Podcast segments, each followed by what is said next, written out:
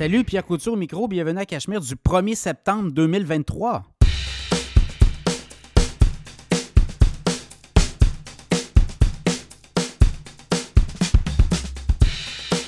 Toujours, toujours, toujours très heureux de vous retrouver pour ce nouvel épisode du podcast Cachemire. On ne lâche pas. 1er septembre, ça va vite. On arrive déjà à la rentrée.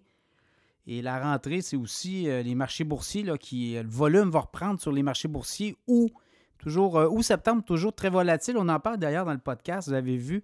Le mois d'août, on pensait qu'on s'en allait vers une correction boursière et finalement, ça s'est replacé, là, baisse d'à peu près 1, 1,5% des indices. Et là, on dit que septembre aussi, quand on regarde l'historique du mois de septembre à la bourse, c'est. Euh, pas mieux, là. Hein? Ça peut encore être très volatile. Par contre, il y a des belles poussées, là. Nvidia, ceux qui ont misé sur Nvidia encore euh, récemment, ben, vous avez encore du très beau rendement. Et je pense qu'Nvidia pourra encore nous surprendre dans les prochains mois, dans les prochains trimestres. Ça sera à suivre. Évidemment, Tesla, les autres, euh, ben, le pétrole pourra repartir, les énergies, là, au niveau énergétique aussi. Donc, euh, ça sera à suivre.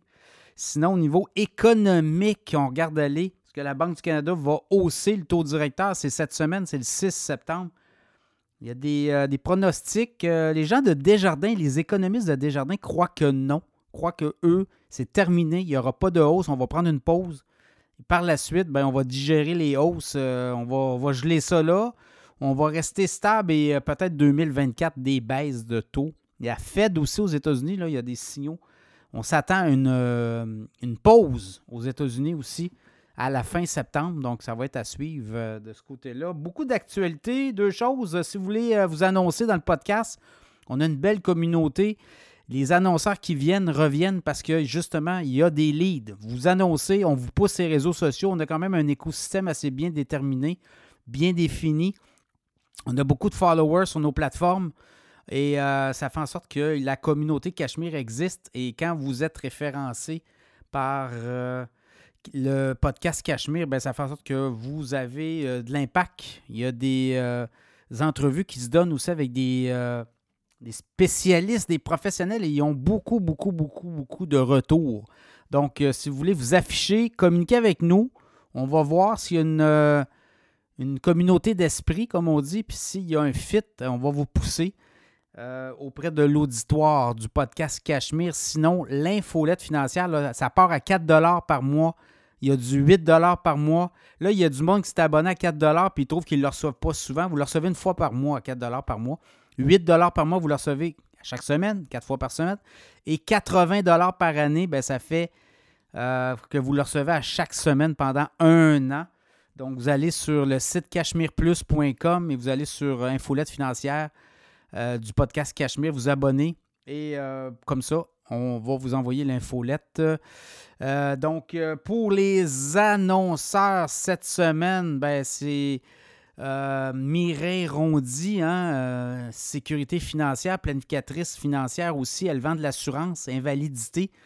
j'ai magasiné récemment mes assurances invalidité. Là, je suis en train de négocier, justement. je négocie avec Mireille et on est en train de sortir un package là-dessus. C'est important quand vous êtes travailleur autonome, même quand vous êtes travailler pour un euh, salarié, des fois, les packages que vous avez ne sont pas très intéressants. Vérifiez, des fois, ça peut être une histoire de quelques dollars par euh, semaine ou par mois ou par euh, année, là, puis vous êtes bien protégé s'il arrive de quoi, parce que si vous perdez votre salaire pendant six mois, puis vous devez payer votre hypothèque, vous devez payer tous les paiements de votre auto, puis il ne vous reste plus une scène non plus. Vous allez manger toutes vos épargnes, c'est pas mieux. Donc, c'est important d'être protégé. Là-dessus, mireillerondi.com, euh, communiquez avec elle, elle va vous faire un package. Sinon, Eric Saint-Cyr, ProStar SEO. ProStar SEO est avec nous depuis plusieurs mois, gagne des clients d'ailleurs. Euh, j'ai encore parlé avec Eric, on l'a cette semaine dans le podcast comme euh, on a une entrevue avec lui. En fait, on a une chronique sur le référencement web et ce qu'il me disait, c'est qu'il gagne des clients avec Cachemire, donc c'est très intéressant. Et Eric Saint-Cyr, ProStar SEO, va analyser votre site web, va vous faire monter dans le référencement dans les pages Google, va travailler à faire en sorte que quand vos clients vont taper des mots-clés concernant votre entreprise, vos services, vos produits, bien, vous allez partir, vous allez euh, apparaître dans les premiers en haut. Donc, ProStar SEO est avec nous. Les sujets euh, cette semaine, euh, bourse septembre ne sera pas tout repos. Là. Si vous pensez que août a été facile, ben septembre, habituellement, historiquement, c'est pas facile. On va parler de ça. Comment négocier son hypothèque qui arrive à échéance? On va vous donner des petits conseils, euh, des observations aussi. Warren Buffett a eu 93 ans cette semaine, 147 milliards de cash, mais c'est toute une machine. On va vous parler de Berkshire Hathaway, le crypto-monnaie, les cryptos, le Bitcoin a bougé cette semaine. Qu'est-ce qu'on peut, en quoi on peut s'attendre pour les crypto-monnaies, notamment le Bitcoin au cours des euh, prochains mois? On va en parler. Qui veut de la Banque Laurentienne aussi?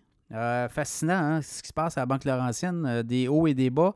Et les titres les plus populaires en Amérique du Nord. Deuxième partie, Frédéric Turcotte, on va jaser Tesla.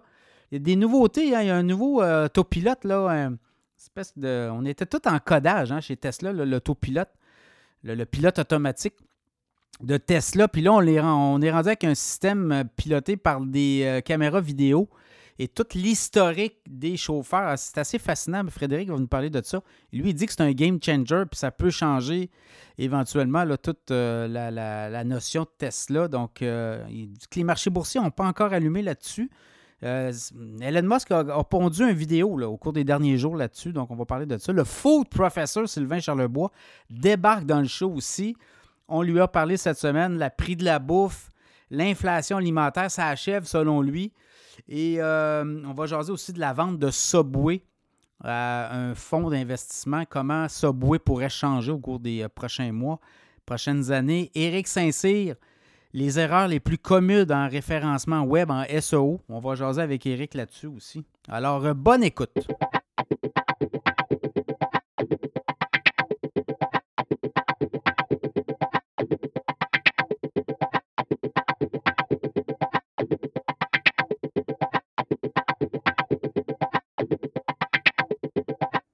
Après un mois d'août très volatile, les marchés boursiers pourraient encore connaître un mois de septembre haut en émotion parce qu'on regarde aller un peu l'historique des euh, mois d'août et mois de septembre à la bourse et c'est souvent là que ça brasse dans l'année.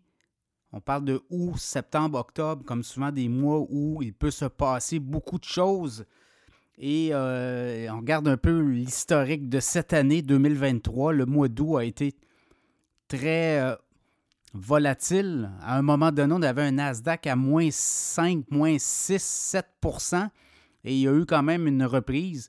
Mais quand même, on va terminer. Fait, le, mois d'août sera négatif euh, pour les investisseurs. Par contre, depuis le début de l'année, ben, on regarde un peu les avancées. Je regardais un mois de mois d'août, pour le TSX, c'est moins 1% à peu près. Pour le Nasdaq et le S&P 500, 1,5% Autour de là, 1,2, 1, moins 1,2, moins 1,3. Euh, dans ces euh, univers euh, environ, à peu près. Et quand on regarde aussi le Dow Jones, ben, c'était moins 2% autour de là. Mais puis, début de l'année, je regarde le TSX, on est quand même euh, hausse de 4,4% Donc l'année est quand même bonne pour les investisseurs à la bourse par rapport à l'an dernier. L'an dernier, le mois d'août, ça avait été euh, assez euh, une descente tranquille, mais le mois de septembre avait été catastrophique, du moins 5, moins 7, moins 8% certains indices. Donc depuis le début de l'année, le TSX 4,4% Quand on regarde un peu le Dow Jones, 4, près de 5% d'avancée. Le Nasdaq, 36% d'avancée et le SP 500, 18% Donc, vous voyez, là, pour euh, les investisseurs qui ont misé, il y a eu quand même des percées importantes. Nvidia, plus de 230% à peu près. Je regarde Tesla qui était à 108 et rendu à 250, 260 Donc, il y a eu quand même des, euh, belles poussées. Et euh, pour le reste de l'année, ben, vous allez voir, le mois de septembre pourrait être encore là mi-chaud, mi-froid, là, on va avoir quand même une décision de la Fed à savoir ce qu'on hausse le taux directeur. Encore une fois, les euh, probabilités sont que, euh, je regarde un peu les prédictions, prévisions, et euh, on est à 85% des prévisionnistes aux États-Unis qui pensent que le taux sera gelé, donc on ne bougera pas. Par contre, on va avoir des chiffres sur l'emploi, il va y avoir toutes sortes de données aussi. Financières qui pourraient peut-être venir influencer les marchés boursiers, mais on s'attend à... Et là, ben, si on gèle les taux, imaginez, et là, ben, ça va être euh, tout le discours qui va aller autour, mais si on gèle les taux, imaginez ce qui peut venir après, c'est-à-dire que là, on, on rentre dans une ère où là, on va être peut-être en, peut-être en, digestion. Évidemment, le, phrasé sera important, là, mais ce qu'on va voir, c'est qu'on va voir des euh, banquiers centraux essayer de nous expliquer qu'on est en mode digestion. Au Canada, on va avoir une hausse au début du mois de septembre, le 6 septembre. On pourrait encore là euh, attendre un peu euh, pour voir qu'est-ce que les économies vont faire. On sait que l'inflation est partie vers le haut, mais ça pourrait être de courte durée, tout ça. Et ben, ça fera en sorte que là, on se ramasserait peut-être au mois d'octobre soit une autre hausse ou carrément c'est terminé. Et là, on gèle ça pendant plusieurs mois, on digère les nombreuses hausses euh, répertoriées au cours des derniers mois, des 18 derniers mois. Et ça, ça fera en sorte qu'on pourrait traverser 2023-2024 vers 2024 avec euh, peut-être un taux directeur euh, qui donnerait des munitions. C'est-à-dire qu'on pourrait annoncer des baisses en début d'année ou un petit peu plus tard au printemps. Vous voyez où on s'en va. Année électorale non plus, il ne faut pas l'oublier, 2024 aux États-Unis. Seulement, les années électorales sont très bonnes au niveau économique et on ne veut pas se faire achaler par des bourses qui euh, tanguent ou qui euh, sont en difficulté. Les présidents américains sortants n'aiment pas ça. Donc, euh, dans ce contexte-là, on va faire des grosses annonces aussi. On va promettre beaucoup d'argent. Et ça, ben, l'économie aime bien ça. Wall Street aime bien ça aussi. Est-ce que euh, Wall Street s'accommoderait mieux d'un président euh, démocrate, c'est-à-dire Biden, que le retour éventuel de Trump? Trump a été quand même assez généreux pour Wall Street en baissant euh, les les taux d'imposition pour les entreprises. A donné un bon coup à la bourse aussi. Donc, euh, voyez-vous, là, le chaud, le froid, je pense que Wall Street donne autant aux démocrates qu'aux républicains. Mais les prochains mois, le mois de septembre ne sera pas de tout repos, je vous le dis. Là, c'est pour avoir beaucoup de, de hauts et de bas, dépendant aussi comment, euh, au niveau des énergies, comment tout ça va jouer. On voit le baril de pétrole tant vouloir remonter. Un baril de pétrole à 90 actuellement, on est autour de 81, 82. 80, 81, 82, mais si on va à 90, 95 dollars, c'est une autre paire de manches. Et ça, ça amènerait encore de l'inflation, inflation, euh, banque centrale qui pourrait essayer de ralentir tout le monde. Donc, vous voyez, là, il y a des scénarios comme ça. Alors, euh, Modou, on l'a vu, là, quand même, pas facile. Pour les investisseurs, moins 1, moins 2% Et à un moment donné, on était à moins 7. On pensait qu'on pouvait partir à un moins 10. On ne l'a pas eu il y a eu quand même les technos qui nous ont ramenés sur le plancher. Euh, et ça, les technos aussi, euh, beaucoup de hausse dans les titres technologiques qui tirent les indices vers le haut, ça aussi. Ça sera à suivre. Est-ce qu'on va être capable de garder la cadence pour les prochains mois?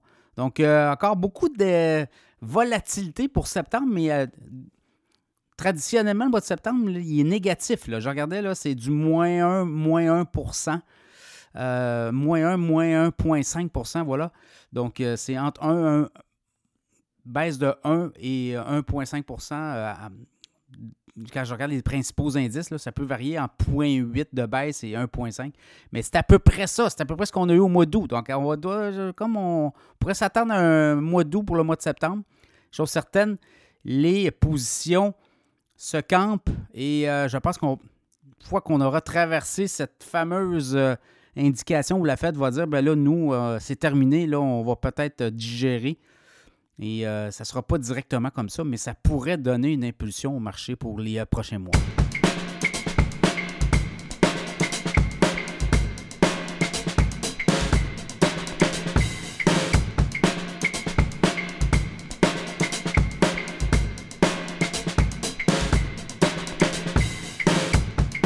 Reçois beaucoup de questionnements, euh, souvent par Messenger. Il y a des auditeurs qui m'écoutent vous savez que je fais de la radio à Québec aussi à tous les jours et je fais des chroniques économiques à tous les jours. Et par rapport au podcast aussi, il y a beaucoup de gens qui écoutent et qui me posent des questions quotidiennement, souvent pour un renouvellement d'hypothèque.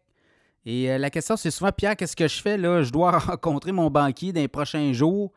Euh, est-ce que je prends du long terme? Est-ce que ça va baisser? Est-ce que ça va monter? Tout ça? Donc, écoutez, j'ai décidé de vous parler un peu de la situation actuelle pour les hypothèques. Si vous avez renouvelé votre hypothèque au cours de la prochaine année, bien écoutez, ce segment, ça va sûrement vous aider Et euh, il y a des choses à faire, il y a des erreurs qu'on pourrait ou ne pas faire et ça pourrait être aussi, euh, en tout cas, ça pourrait être rentable pour vous.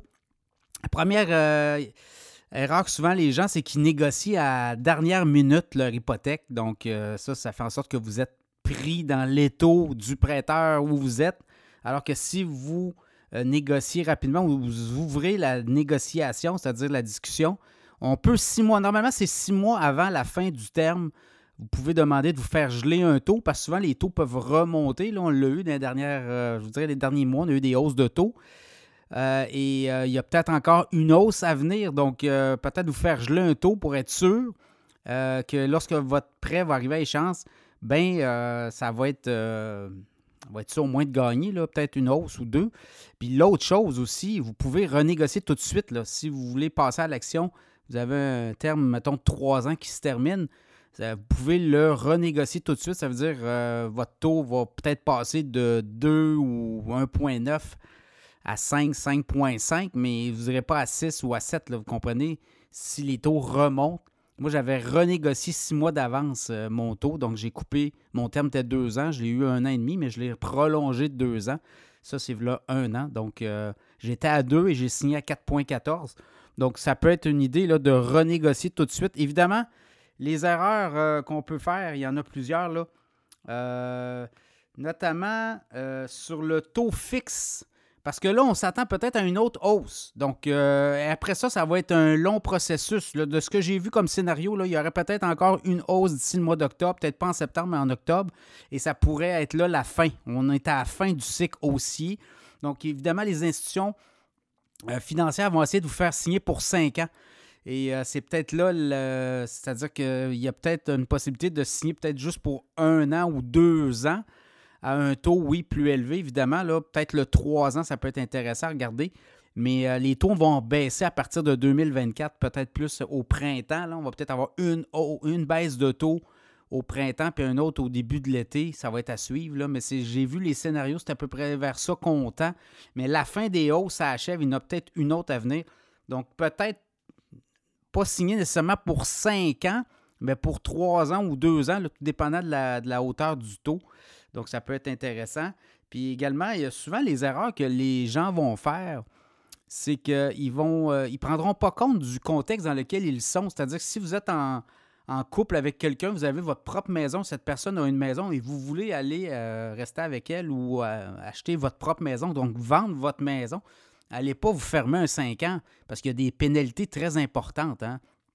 Euh, donc ça, ça fait en sorte que si vous voulez vendre rapidement votre maison, vous êtes en, en train de renégocier peut-être avec votre travail une relocalisation. Allez pas signer 5 ans non plus parce qu'il va y avoir des pénalités très lourdes. Euh, autre chose, j'ai déjà vu des un couple où on savait que ça allait pas très bien dans le couple. On avait signé sept ans. Euh, et bon, euh, six mois après, on se séparait. Ben écoutez, ça a été des pénalités assez importantes. Là. Dans ce cas-là, je pense que c'était 15 ou 20 000 de pénalité. Regardez les clauses. Là, si vous coupez court à votre prêt hypothécaire, il y a des pénalités très importantes et ça, ça peut faire très mal aussi. Donc, c'est toujours essayer de prévoir là, que devant un prêt hypothécaire, il y a plusieurs facteurs et c'est tous ces facteurs-là mis ensemble qui vont faire en sorte que vous allez sûrement économiser. L'autre chose, ben, c'est de magasiner. Allez voir les euh, courtiers en ligne, Multiprêt et autres, Nesto, là, il y en a plusieurs. Et là, ben, à partir de là, eux, euh, ils ont leur taux affiché et vous pouvez magasiner avec votre institution financière justement sur ces taux-là. Si on ne veut pas négocier, ben, vous pouvez aller chez ces, euh, ces courtiers-là qui vont euh, aller vous chercher un meilleur taux que votre institution, puis là, faites jouer les chiffres, vous allez voir, c'est plusieurs milliers de dollars en bout de course, en bout de ligne, là, que vous allez économiser en négociant, mais surtout en magasinant vos taux. L'autre chose, euh, ce que j'ai vu, il y a des institutions financières qui disaient ben, Je ne peux pas accoter Multiprêt ou Nesto, mais je vais te donner 1000, euh, 1500 dollars pour ton notaire. Des fois, vous avez des frais de notaire suite à une acquisition d'une maison ou d'un condo.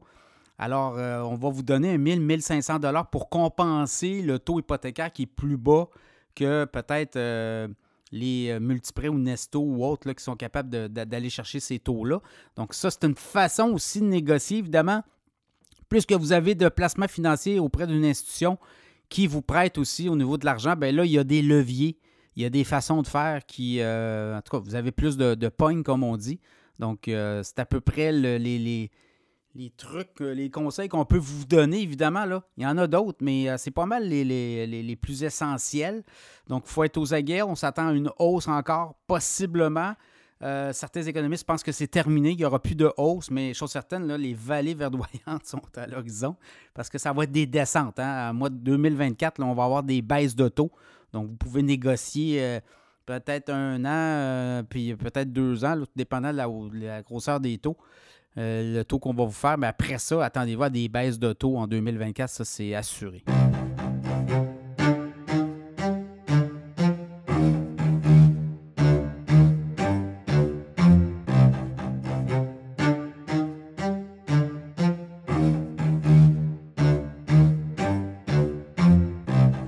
Warren Buffett, l'oracle d'Omaha, a célébré cette semaine ses 93 ans.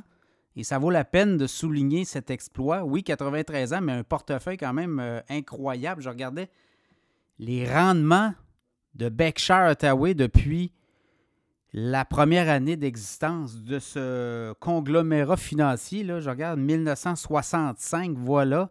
49,5% de rendement la première année. Imaginez. Et depuis, ben, on s'amuse à battre le SP 500 de façon, euh, de façon assez. Euh, sans, problème. Sans problème, on va le dire comme ça, de façon assez éloquente. Et si on regarde depuis 1965-2022, ben, c'est du rendement annuel d'environ 19,8 Donc, on a battu là, euh, tous les, les, les, pronostics impossibles, impossibles, toutes les, les grands de ce monde à 19,8 par année. Si vous faites ça à la bourse, ça veut dire qu'aux 5 ans, vous doublez, pratiquement aux 4 ans et demi, vous doublez vos rendements. Euh, c'est du stock, euh, comme on dit. Donc, euh, Warren Buffett, l'oracle d'Omaha, comment fait-il? 93 ans, beaucoup de, comme on dit, la, valeur du portefeuille, là, 325 milliards, quarantaine d'actions, je pense que c'est 48 actions. Donc, on regarde un peu la composition. Oui, il y a de l'obligataire, évidemment. Actuellement, Warren Buffett a 147 milliards en cash dans les coffres de Berkshire Hathaway pour faire des acquisitions. Et là, il est en position de force. Si les marchés euh, moindrement connaissent des soubresauts, ben on achète très bas. Lui, il aime dire les gens vont vendre parce qu'ils vont paniquer. Moi, j'achète parce que ces gens-là sont en panique. Donc, il m'offre à rabais des actions de compagnie et moi, je ne fais que cueillir les fruits évidemment, parle de. C'est toujours dit qu'il n'était pas un, investisseur le plus rusé, mais il avait du flair. Il savait suivre les mouvements, il sait suivre les mouvements et ça fait que euh, euh, ses, rendements sont excellents, plus que excellents, 19,8% Apple est son plus gros. Euh, son plus gros pic, comme on dit, près de 50% du portefeuille de Berkshire Hathaway, c'est Apple, Bank of America, 9% American Express, 7,7% Donc, vous voyez là, euh, dans l'informatique, euh, technologie, les banques, les dividendes, on est aussi dans le Coca-Cola. Donc, on est dans les produits de consommation. On est capable de refiler des hausses de coûts. 7,6% Il y a Chevron aussi, on est dans le pétrole, 6,7% Occidental Petroleum, 4% Kraft Heinz. Dans cette crise de la COVID, vous l'avez vu, les prix de la nourriture avec l'inflation ont explosé. Ben, ça fait en sorte que les transformateurs comme Kraft Heinz peuvent refiler la facture. On a des leviers comme euh, Coca-Cola également. Moody's, l'agence de cotation, on est là. Activision Blizzard, HP, Hewlett Packard. Donc là, c'est un peu la composition du, euh, portefeuille. Il y a une quarantaine de titres là, pour euh, Buffett. Mais c'est quand même très intéressant de voir comment le portefeuille de Buffett est très bien équilibré. Et quand les technos baissent, ben vous avez le pétrole qui remonte. Vous voyez, il est dans l'énergie, dans les technos, il est dans les services financiers. C'est comme ça qu'il est capable de contourner. Ils vont investir souvent aussi peut-être dans des titres euh, valeur croissance, va aller chercher un rendement, va vendre le titre et là, va chercher de la liquidité pour investir dans des titres à dividendes. C'est un peu ça l'effet Buffett, l'effet boule de neige. On investit dans des titres à dividendes et on investit aussi dans des titres valeur croissance qui vont nous donner à un moment donné beaucoup d'argent. On peut vendre la moitié du stock qui a fait une très bonne performance pour euh, se dégager des liquidités pour racheter des titres à dividendes qui vont redonner du dividende. Et c'est comme ça que Buffett, à partir de l'âge de 60 ans, a commencé à accélérer sa boule de neige, la grosseur de sa boule de neige. Et quand on regarde à la bourse, le titre de Berkshire Hathaway, l'action A, 546 725 l'action B autour de 360. Donc, vous pouvez l'acheter. La B est plus, euh, plus abordable, je dirais. Alors, euh, dans les prochaines années, ce qu'on va voir, ben, 93 ans, évidemment, c'est la succession. Hein. Charlie Munger, le bras droit de Buffett, a plus de 100 ans. Et ils sont au bureau à tous les jours. C'est des passionnés. Des passionnés de leur métier, leur passionnés de euh, l'économie, de la finance. Et je pense que c'est ce qui fait la, force de Buffett, c'est qu'il y a de la passion. On discute toujours de la bourse, des finances, des entreprises. Et c'est comme ça qu'on avance dans le cas de Buffett. Donc, euh, bravo, 93 ans, l'oracle d'Omaha. Quand même, euh, et surtout, si vous êtes capable de lire des livres sur Warren Buffett, je suis en train de lire euh, son livre sur l'effet boule de neige de Warren Buffett. C'est une brique d'à peu près 1000 pages, mais c'est vraiment fascinant parce qu'on apprend au, au fil de sa vie un peu euh, comment lui a vu, euh, comment a évolué aussi, 93 ans, et comment l'argent, comment les différentes crises aussi ont façonné sa vision de l'économie. C'est toujours très intéressant. Alors, Warren Buffett a surveillé, vous l'avez vu, là, les titres, les titres boursiers. Beaucoup de titres à dividendes. Si vous voulez vous ramasser un portefeuille à long terme, c'est des titres à dividendes que vous prenez, que vous achetez, et ces, titres-là vont vous redonner tous les trois mois des dividendes et vous rachetez des titres à dividendes. Et quand vous avez de l'investissement à faire, vous pouvez aussi acheter des titres de croissance comme Apple, comme Nvidia par exemple, ou autre Tesla. Ce ne sont pas des recommandations d'achat, il faut faire attention là, ici, mais ce sont des titres à surveiller, évidemment. Et ça fait en sorte que ces titres-là deviennent, prennent la valeur et vous donnent à un moment donné des liquidités pour racheter encore des titres à dividendes. Évidemment, il y a une portion obligataire dans son portefeuille, mais si vous le faites dans le 60-40, vous allez euh, quand même aller vous chercher un très bon rendement. Dans l'obligataire, actuellement, il y a du 4-5% facile. Donc, euh, vous avez quand même déjà ça de fait. Je regarde le SP 500 cette année, on est à quoi là? 17, 18, 19, 20% Nasdaq au-dessus de 30% Donc, euh, évidemment, l'an dernier a été plus difficile. Mais sur ces années-là, Buffett est capable de battre parce que son portefeuille est, très bien équilibré. Et là, vous le voyez, là, il y a 147 milliards de cash. Et là, ici, il voit que l'énergie va commencer à reprendre du galon. Ou quand il voit que les titres énergétiques baissent beaucoup, il en rachète pour faire baisser son coût d'acquisition. Il est comme ça, Warren Buffett. Donc, euh, Warren Buffett, à suivre.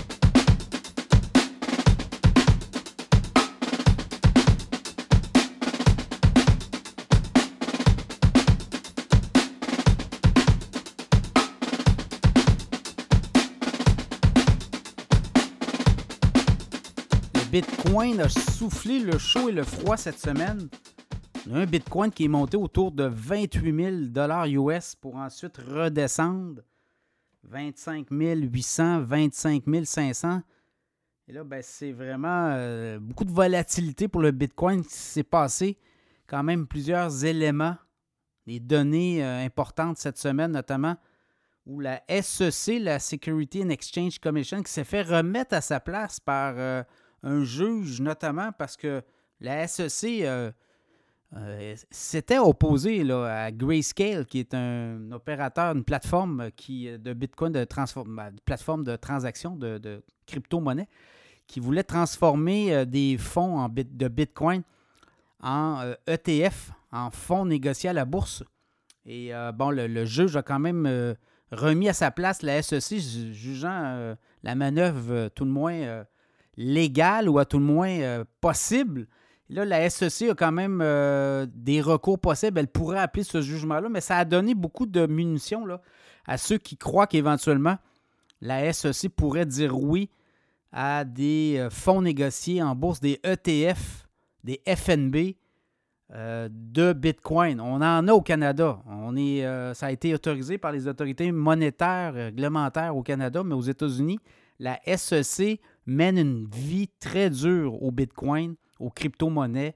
On a des euh, poursuites déposées contre Binance, la plateforme Binance, euh, également des poursuites déposées contre Coinbase.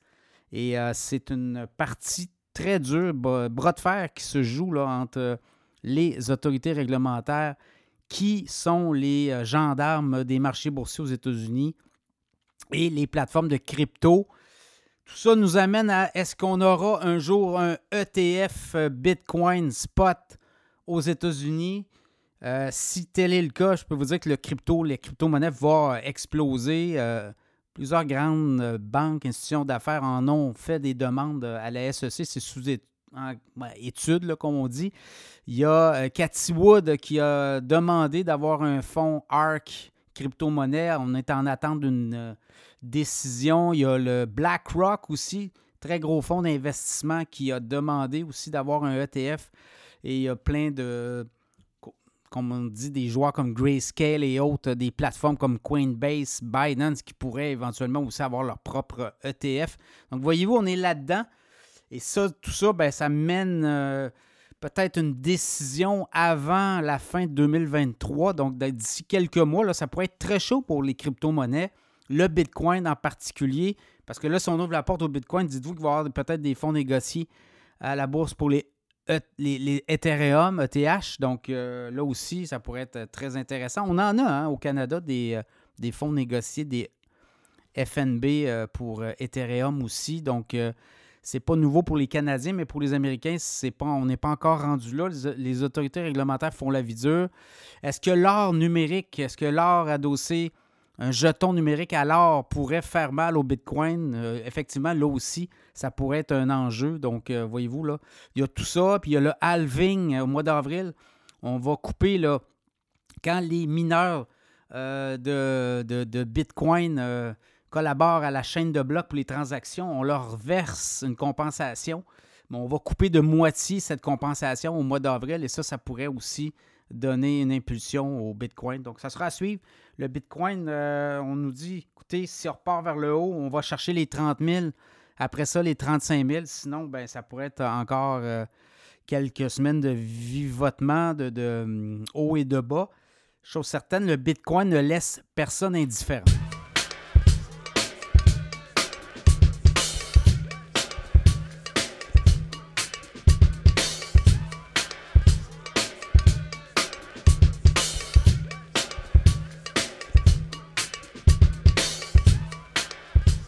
De la Banque Laurentienne.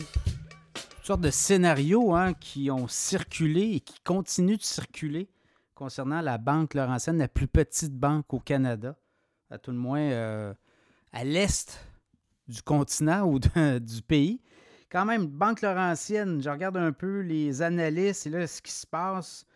On a eu les dévoilements des résultats financiers du dernier trimestre et euh, la direction dit qu'elle ne commentera plus les tractations ou à tout le moins les euh, possibles prétendants, les noms des possibles prétendants, transactions éventuelles. Je trouve certaine quand même bizarre ce qui se passe euh, à la Banque Laurentienne. On nous avait annoncé en juillet qu'il y avait des pourparlers, on étudiait toutes les options euh, stratégiques possibles, dont la vente.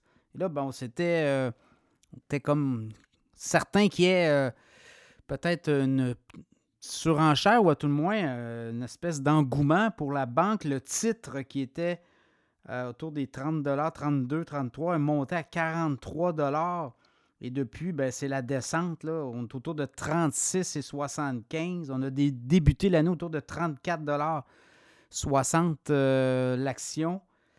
Bon, la TD, la banque TD, la banque Scotia, on dit on va peut-être passer notre tour. On va passer notre tour. Desjardins, pour des raisons euh, mouvement coopératif ne peut acquérir une banque. Donc, euh, il reste euh, qui?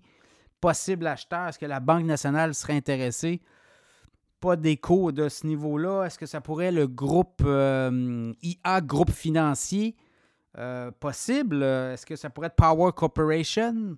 Donc, encore là, pourrait être une belle plateforme pour Wealth Simple, qui est sa plateforme de transaction de courtage en ligne. Ça pourrait peut-être donner des ailes tout le moins, euh, est-ce que les démarrés sont prêts à acheter à ce prix-là aussi? Donc, euh, voyez-vous, on va peut-être attendre euh, le deal.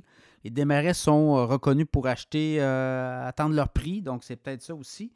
Ça va être intéressant de voir. Là, on estime, je regardais les analystes, on estime le titre potentiel entre 47 et 54 la valeur. je pense que la direction voit une valeur plus importante autour de 59 le titre. Donc, ça sera à suivre. Et pour la Banque Laurentienne, au dernier trimestre, ben, c'est 49,3 millions de profit net en baisse de 12% On a des frais de restructuration là, de 8 euh, millions. 8,2 millions, voilà. Et euh, bon, des revenus de 260 millions. On est rentable, on est très rentable. Je ne pense pas que la banque va faire faillite, mais là, il faut qu'il se passe quelque chose. Il faut qu'il y ait un prétendant qui se pointe. Euh, dans le cas aussi des créances, des pertes pour mauvaises créances éventuelles, on avait 13,3 millions de provisions au dernier trimestre. Donc, euh, ceux qui ont des comptes, je sais qu'il y a beaucoup d'interrogations. Est-ce qu'on euh, ferme nos comptes? Ben, vous pouvez transférer tranquillement, mais ça ne changera pas grand-chose. Il y a la protection aussi là, pour les comptes de banque. Ça va jusqu'à 100 000 je pense, par compte de banque. Et l'autre chose, ben, la Banque Laurentienne ne fera pas faillite. Là, quand même 49,3 millions de profit net en trois mois. Là. Donc, la banque est profitable. On est en restructuration. On est en train de refaire les les structures d'affaires, les lignes d'affaires. Donc, ça sera à suivre.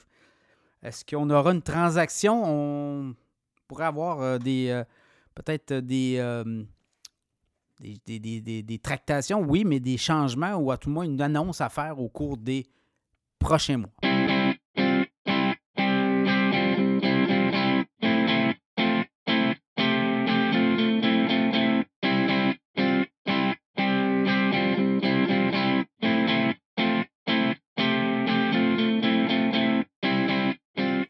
Va jaser des titres les plus populaires, les plus échangés au cours des dernières heures à la bourse, notamment Toronto, le TSX, euh, Suncor Energy dans le pétrole, euh, titre qui a été très, très, très échangé. Je regarde Shopify, euh, grosse entente avec Amazon qui a été annoncée. Là, les, les revendeurs de Shopify, ou à tout le moins les gens qui ont la plateforme Shopify, pourront euh, dorénavant profiter du euh, service Prime d'Amazon. Donc, voyez-vous, là, un joint venture, est-ce que éventuellement Shopify et Amazon pourraient se marier?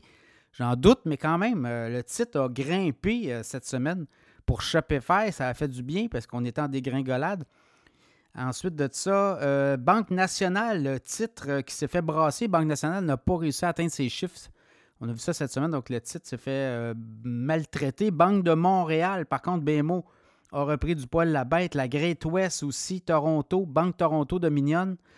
La Banque Nova Scotia aussi, hein, euh, des bons chiffres. Si vous voyez là, les chiffres de la Banque Nova Scotia, et ça, c'est un titre très intéressant qui a un très bon dividende. Cenovus dans le pétrole. Les prix d'énergie remontent tranquillement. Là, vous avez vu le baril remonter. Donc, on pourrait avoir des surprises là aussi au cours des euh, prochaines semaines. Rogers Communication aussi, Sun Life, Enbridge, Également, le CP canadien Pacifique et Tourmaline Oil sont les titres les plus transigés à la Bourse de Toronto au cours des dernières heures. Du côté américain, ben, Nvidia a repris du poids de la bête. Tesla, donc Tesla, Nvidia, là, on se sépare euh, euh, les, données, mais euh, Tesla, Nvidia, des poids lourds, Apple, Amazon, Microsoft, vous ne trompez pas, tous des titres qui ont grimpé au cours des dernières heures. Je regarde AMD aussi dans les euh, tout ce qui est carte euh, à puce, euh, carte graphique AMD, Berkshire Hathaway, également Salesforce, très bon résultat. Salesforce est envolé. Google également, Dollar General. On a vendu beaucoup de Dollar General, c'est un peu le dollar à moi, là. des chiffres décevants. Donc, c'est un peu les titres les plus transigés. Si on va voir du côté du Royaume-Uni, l'Angleterre, les titres les plus transigés. Shell demeure très apprécié. Ensuite de ça, BP, HSBC, la banque HSBC, Glencore qui est dans les minerais, euh, s'est fait maltraiter aussi. AstraZeneca, également, entre autres, Rio Tinto, Unilever, donc des gros groupes, là, vous voyez, Diageo, Rolls-Royce, euh, Lloyds Bank sont les titres les plus transigés. Et euh, ben, pour le Modou, là, vous avez, il y a un segment, on a fait un segment là-dessus, mais le Modou n'a pas été. Euh, en fait, euh, on parle de moins 1 à moins 1,5% de perte, de baisse plutôt, des marchés indices. Et septembre pourrait être aussi là, assez rocambolesque. Donc, ça sera à surveiller.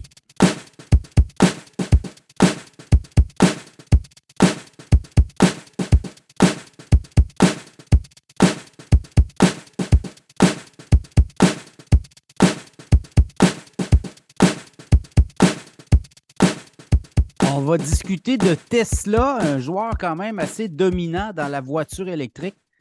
Et euh, il y a des nouveaux produits, des nouvelles choses qui arrivent pour Tesla. Pour en parler, le conseiller financier Frédéric Turcotte. Comment ça va, Fred? Salut Pierre, ça va très bien, merci.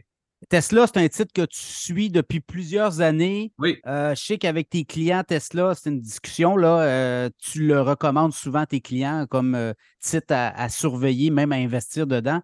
Écoute, parle-moi de ce qui est nouveau chez Tesla que pas, pas grand monde ont parlé mais qui pourrait être un game changer. Exact, Pierre. Écoute, ça me fait plaisir. C'est juste un petit tapeau qu'on fait ensemble aujourd'hui. On ne parlera pas de plusieurs sujets, seulement Tesla ensemble. Écoute, on, a vu beaucoup de vidéos dans le passé, j'en ai parlé beaucoup avec toi dans le passé, d'exemples de, sur YouTube de conduite autonome des précédentes versions de euh, des gens qui font des super beaux vidéos de la, voiture qui se conduit tout seul, qui ralentit aux, aux arrêts, aux lumières rouges. Alors, euh, ça, c'est vraiment pas nouveau. Sauf que vendredi passé, Elon Musk a fait une vidéo lui-même avec son téléphone. Il y avait 45 minutes à peu près. Hein? Oui, il y avait son ingénieur de développement du système euh, de conduite autonome à côté de lui. Et euh, il était donc dans, une Tesla Model S et euh, il est parti de son bureau et puis, euh, c'est lui qui a filmé. Donc, l'image est vraiment pas bonne, est vraiment loin de ce qu'on voit sur les autres vidéos de, euh, sur YouTube, et puis il y en a beaucoup. Et, puis même ce qu'il dit, j'espère que quelqu'un va prendre ce 45 minutes-là, va l'éditer pour en faire quelque chose de plus compact puis de plus démonstratif. Mais si tu écoutes cette vidéo-là et tu écoutes Musk parler, tu, te rends compte que, en fait, c'est la version 12 de la conduite autonome qu'ils ont mis en place. C'est même pas une version bêta, c'est une version alpha. Euh, donc, et euh, c'est le, FSD, c'est le Full Self-Driving, et c'est une version qui est complètement différente des précédentes. je t'explique pourquoi. Alors, c'est que les. Euh, et, puis ça, Pierre, personne, tu vas être un premier à en parler parce qu'il n'y a pas grand monde sur Wall Street qui, s'en intéresse. Alors, c'est vraiment un sujet qui a été comme oublié en fin de semaine. on dirait que Wall Street, les analystes, tout ça qui suivent le secteur automobile, s'intéressent juste aux marges et aux profits, puis tout ça. Mais cet aspect-là n'est pas, n'a pas été discuté encore. Toi, tu vas être bon dans ton podcast à en parler. On est toujours les premiers, ça coche. Exact, oui, oui. Alors, pourquoi c'est différent cette fois-ci? Ce que Musk a fait, c'est qu'il a enlevé tout ce qu'il y avait de lignes de code dans le logiciel. Ils ont enlevé 300 000 lignes de code et ils ont dit au logiciel, tu vas apprendre en regardant des vidéos de, des gens qui roulent des Tesla, qui envoient des vidéos sur le système, sur les ordinateurs centraux de, Tesla. Et, l'auto, donc, apprend à conduire comme un humain. Alors, avec des yeux, donc tu sais qu'il y a huit caméras sur la Tesla. Et, euh, donc, ils ne vont pas dire du tout, ça c'est un, quand tu vois une affiche octogonale rouge, c'est écrit le mot stop dessus, t'arrêtes. Dans les versions précédentes, c'était comme ça que c'était écrit. Tu arrêtes sur la ligne. Quand tu vois un stop avec tes caméras, tu arrêtes, puis tu regardes à droite, à gauche, la, les caméras te laissent passer par la suite. Alors, c'est uniquement avec l'apprentissage des autres vidéos que la, voiture apprend. Alors, donc, dans, je reviens Amos qui, qui, est dans son auto et là, il rentre dans une zone de circulation, de, construction avec des, des, comme on connaît, et la voiture, personne ne lui avait dit que c'est de la construction qu'il faut ralentir et tout, mais elle le savait parce qu'elle a vu des vidéos, des tonnes et des tonnes de vidéos qui, euh, en, temps réel, montraient une voiture avancer dans une zone de construction. Alors, elle a très, très bien passé. La conduite pendant ce 45 minutes-là est super douce ça roule, la voiture ne fait pas d'arrêt-départ. Il reprend le volant seulement une fois. Euh, parce qu'il y a un feu rouge là, qui est en train de changer au, rouge, puis la voiture semblait vouloir y aller, c'est un trois voies, puis là, Musk a repris le volant pour arrêter. Donc, il y a encore des choses à perfectionner. Mais ce qui est impressionnant, c'est que vraiment, c'est de l'apprentissage. Donc, cette version 12-là, euh, elle prend comme un cerveau humain. Et tout ça, c'est local. Hein? Ce n'est pas branché par Internet pour aller vérifier c'est euh, quand il y a un cycliste sur le bord de la route, qu'est-ce que tu fais? Là? Tout est, dans l'intelligence de la voiture, c'est vraiment le, le, neuro, le le réseau de neurones, la façon dont euh, Tesla permet à ses machines d'apprendre et enlever des lignes de code, c'est absolument fascinant. C'est là que ça se distingue des autres compétiteurs parce qu'il y a d'autres joueurs qui, eux, euh, euh, mappent les routes sur lesquelles ils mettent des voitures qui se conduisent de façon autonome, euh, vont indiquer, voici un panneau de circulation avec une vitesse de 50, réduite à vitesse. Donc, ils vont tout apprendre en codant ces données-là. En codant, mais là, la vitesse d'apprentissage est beaucoup accélérée avec le vidéo. Ah, Exactement. Alors, écoute, c'était bon sur les, caméras sur le taux, il y en, donc il y en a huit. Ça fait des images à 36 frames par minute, donc c'est quand même pas le maximum, mais ça, c'est limité présentement par les caméras et non pas par l'ordinateur. L'ordinateur pourra aller plus loin encore en termes de résolution de nombre d'images par minute. Euh, et le traitement de, tout de toute cette intelligence-là est présentement est encore un peu ralenti par les superordinateurs de Tesla qui sont en train de développer des, euh, des, euh, un, gros système vraiment avec leur propre microprocesseur. Mais présentement, ils ont acheté 10 000 processeurs des GPU de NVIDIA, une compagnie qu'on discute à l'occasion, toi et moi. Donc, oui, oui, qu'on jase depuis euh, plusieurs années. Là, exactement. Donc, NVIDIA est le leader mondial des processeurs de, de qui permettent à des grandes capacités de calcul simultanément. Alors, et là, il y a tout un transfert présentement de l'intelligence artificielle vers ce type de processeur-là. Et euh, donc, euh, on revient à Tesla. Tesla, donc, utilise beaucoup ces, ces, ces, processeurs-là. Donc, 10 000, ça coûte à 30 000 le processeur. Ils en ont acheté 10 000. Et là, ils vont jumeler ça avec leur propre processeur dans les prochaines, prochains mois. Et ça, ça va augmenter la capacité de calcul encore pour accélérer l'apprentissage de la conduite autonome euh, et donc d'avoir des voitures qui apprennent complètement seules sur le bord de la route. Alors, euh, c'est vraiment quelque chose d'absolument incroyable. Euh, Musk aussi, bon, dit plusieurs choses. il dit bientôt qu'il va, pas avoir une, commande vocale, un peu comme sur les Alexa, les systèmes vocaux. Tu vas pouvoir dire stationne-toi ici, arrête à tel endroit et la, voiture va le comprendre. Euh, les, voitures aussi, tout ça, ça chemine pour se diriger vers les, robots taxis, hein, les voitures qui vont se conduire seules, qui vont être un peu à la Uber. Ils vont aller te chercher sur le bord de la route avec ton application. Tu vas dire, moi, Pierre Couture, je veux avoir une voiture.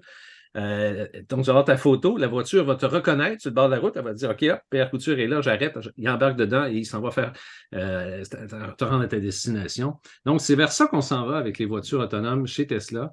Et euh, cette, façon de changer la donnée complètement vient de positionner Tesla à des années-lumière, plusieurs, plusieurs années devant les autres constructeurs. Et les autres constructeurs, ils n'ont pas la structure, ils n'ont pas les données derrière, comme tu l'as mentionné, pour analyser puis permettre à l'ordinateur, aux ordinateurs de comprendre.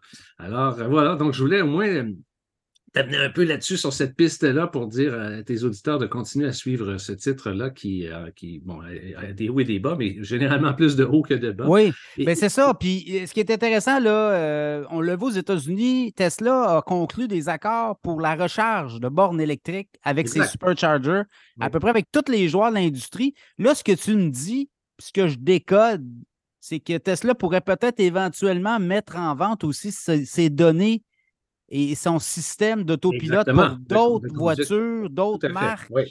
Oui. D'autres, fabricants, et là, il y a de l'argent qui rentrerait. Ah oui, exactement. Tu as une bonne lecture là-dessus, Pierre, parce que c'est effectivement quelque chose qui peut. Et, et moi, ce que l'a déjà dit, il dit nous, ce qu'on veut, c'est réduire le nombre d'accidents qu'il y a sur la route, de rendre la conduite autonome, de réduire l'empreinte euh, environnementale avec des voitures électriques le plus possible sur les routes. Et puis, c'est drôle parce qu'il y a un, effet aussi pour la, preuve que la voiture apprend en regardant des vidéos des autres. Euh, Musk dit qu'il y a seulement 5% des conducteurs qui font des arrêts complets quand tu arrêtes à un stop.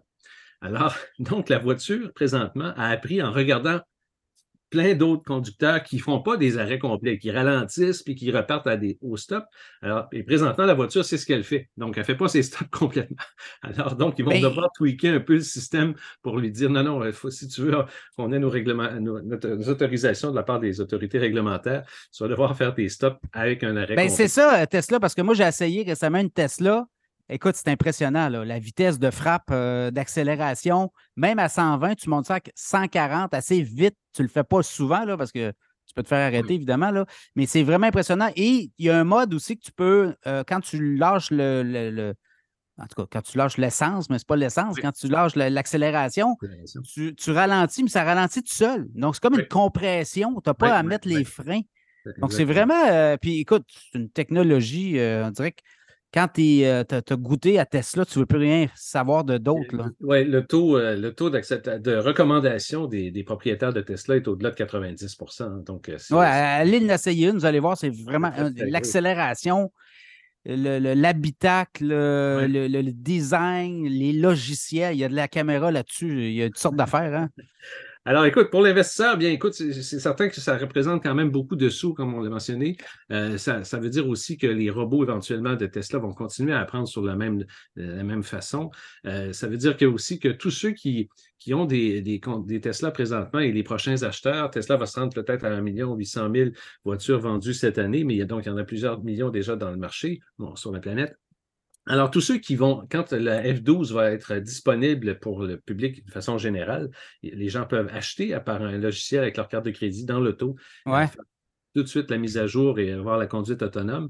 Euh, ils vont pouvoir payer par mois aussi, donc il y a un abonnement mensuel. Donc, ça, c'est de l'argent que Tesla va ramasser euh, comme ça facilement sur une grande, grande portion de ses, de ses utilisateurs qui vont vouloir payer davantage. Ouais. C'est la même logique qui va s'appliquer éventuellement pour les robots aussi.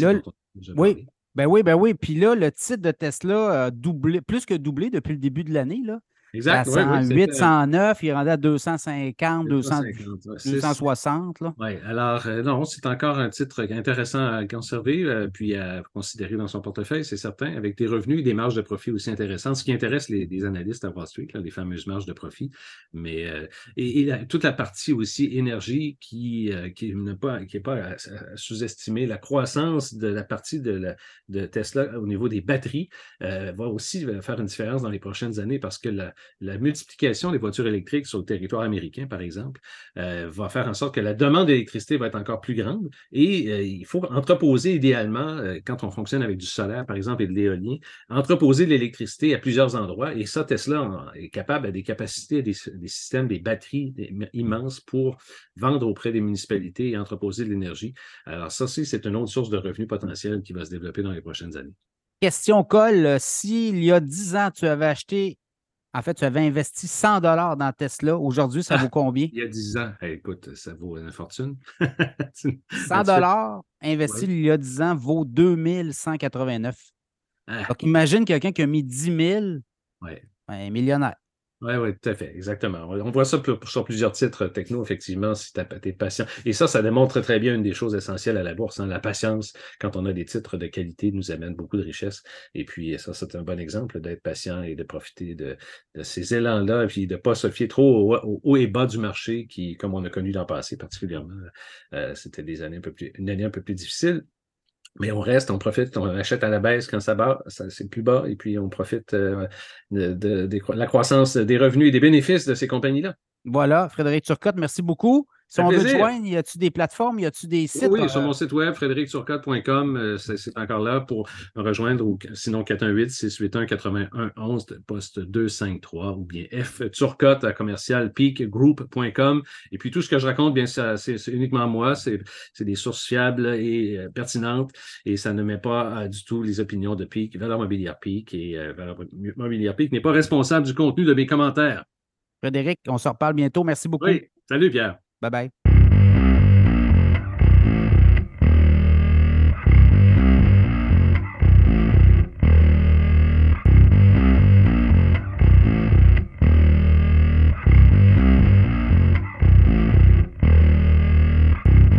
On le reçoit régulièrement au podcast Cachemire et encore cette semaine, beaucoup d'actualités alimentaires, distribution, économie. Sylvain Charlebois, professeur en agroalimentaire à l'Université d'Alousie. Comment ça va? Ça va bien, Pierre, toi? Oui, ça va bien. Euh, l'actualité ne manque pas. Là, je regardais les, euh, statistiques qui sont sorties euh, récemment sur les coûts de la bouffe en 2023 par rapport au salaire. Quasiment 10 au Canada, c'est des statistiques qui sont publiées et on est quasiment les, les, où, ça coûte le plus cher encore en 2023. Va-tu voir un break à un moment donné? On est en train de, en fait, on, est en train de vivre, comme tu dis, un break, parce que quand tu regardes les, les chiffres d'un mois à l'autre, le taux d'inflation diminue de plus en plus. Euh, alors, ça, c'est une bonne nouvelle. alimentaire. Alimentaire.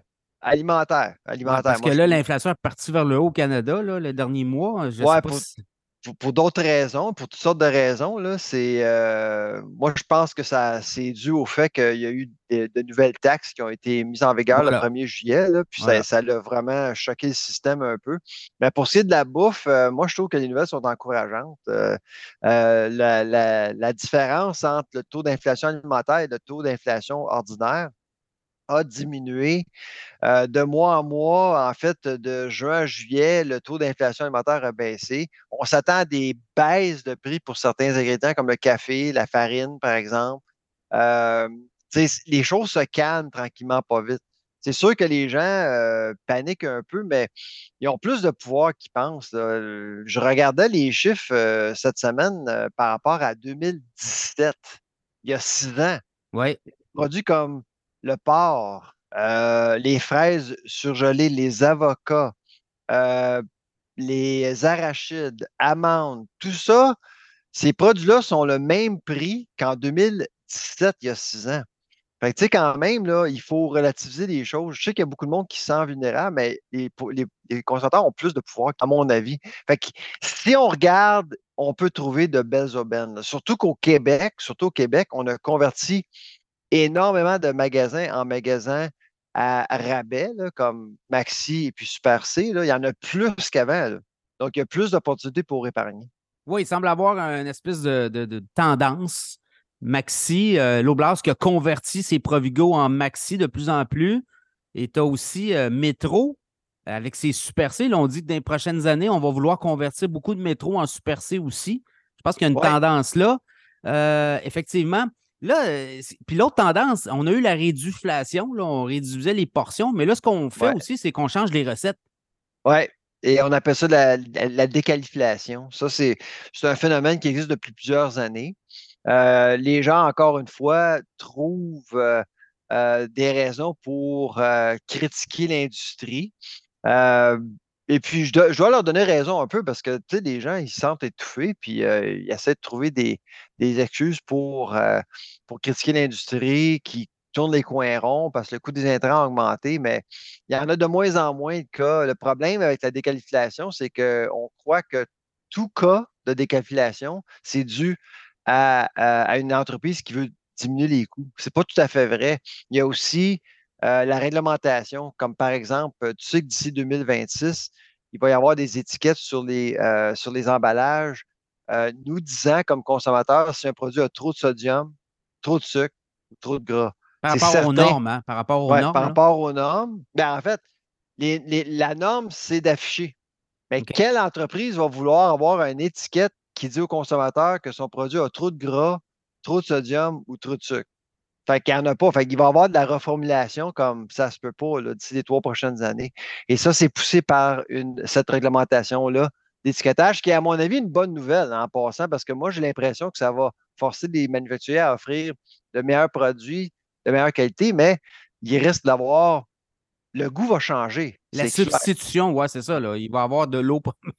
ah ouais, il va y avoir plus d'eau, tu sais.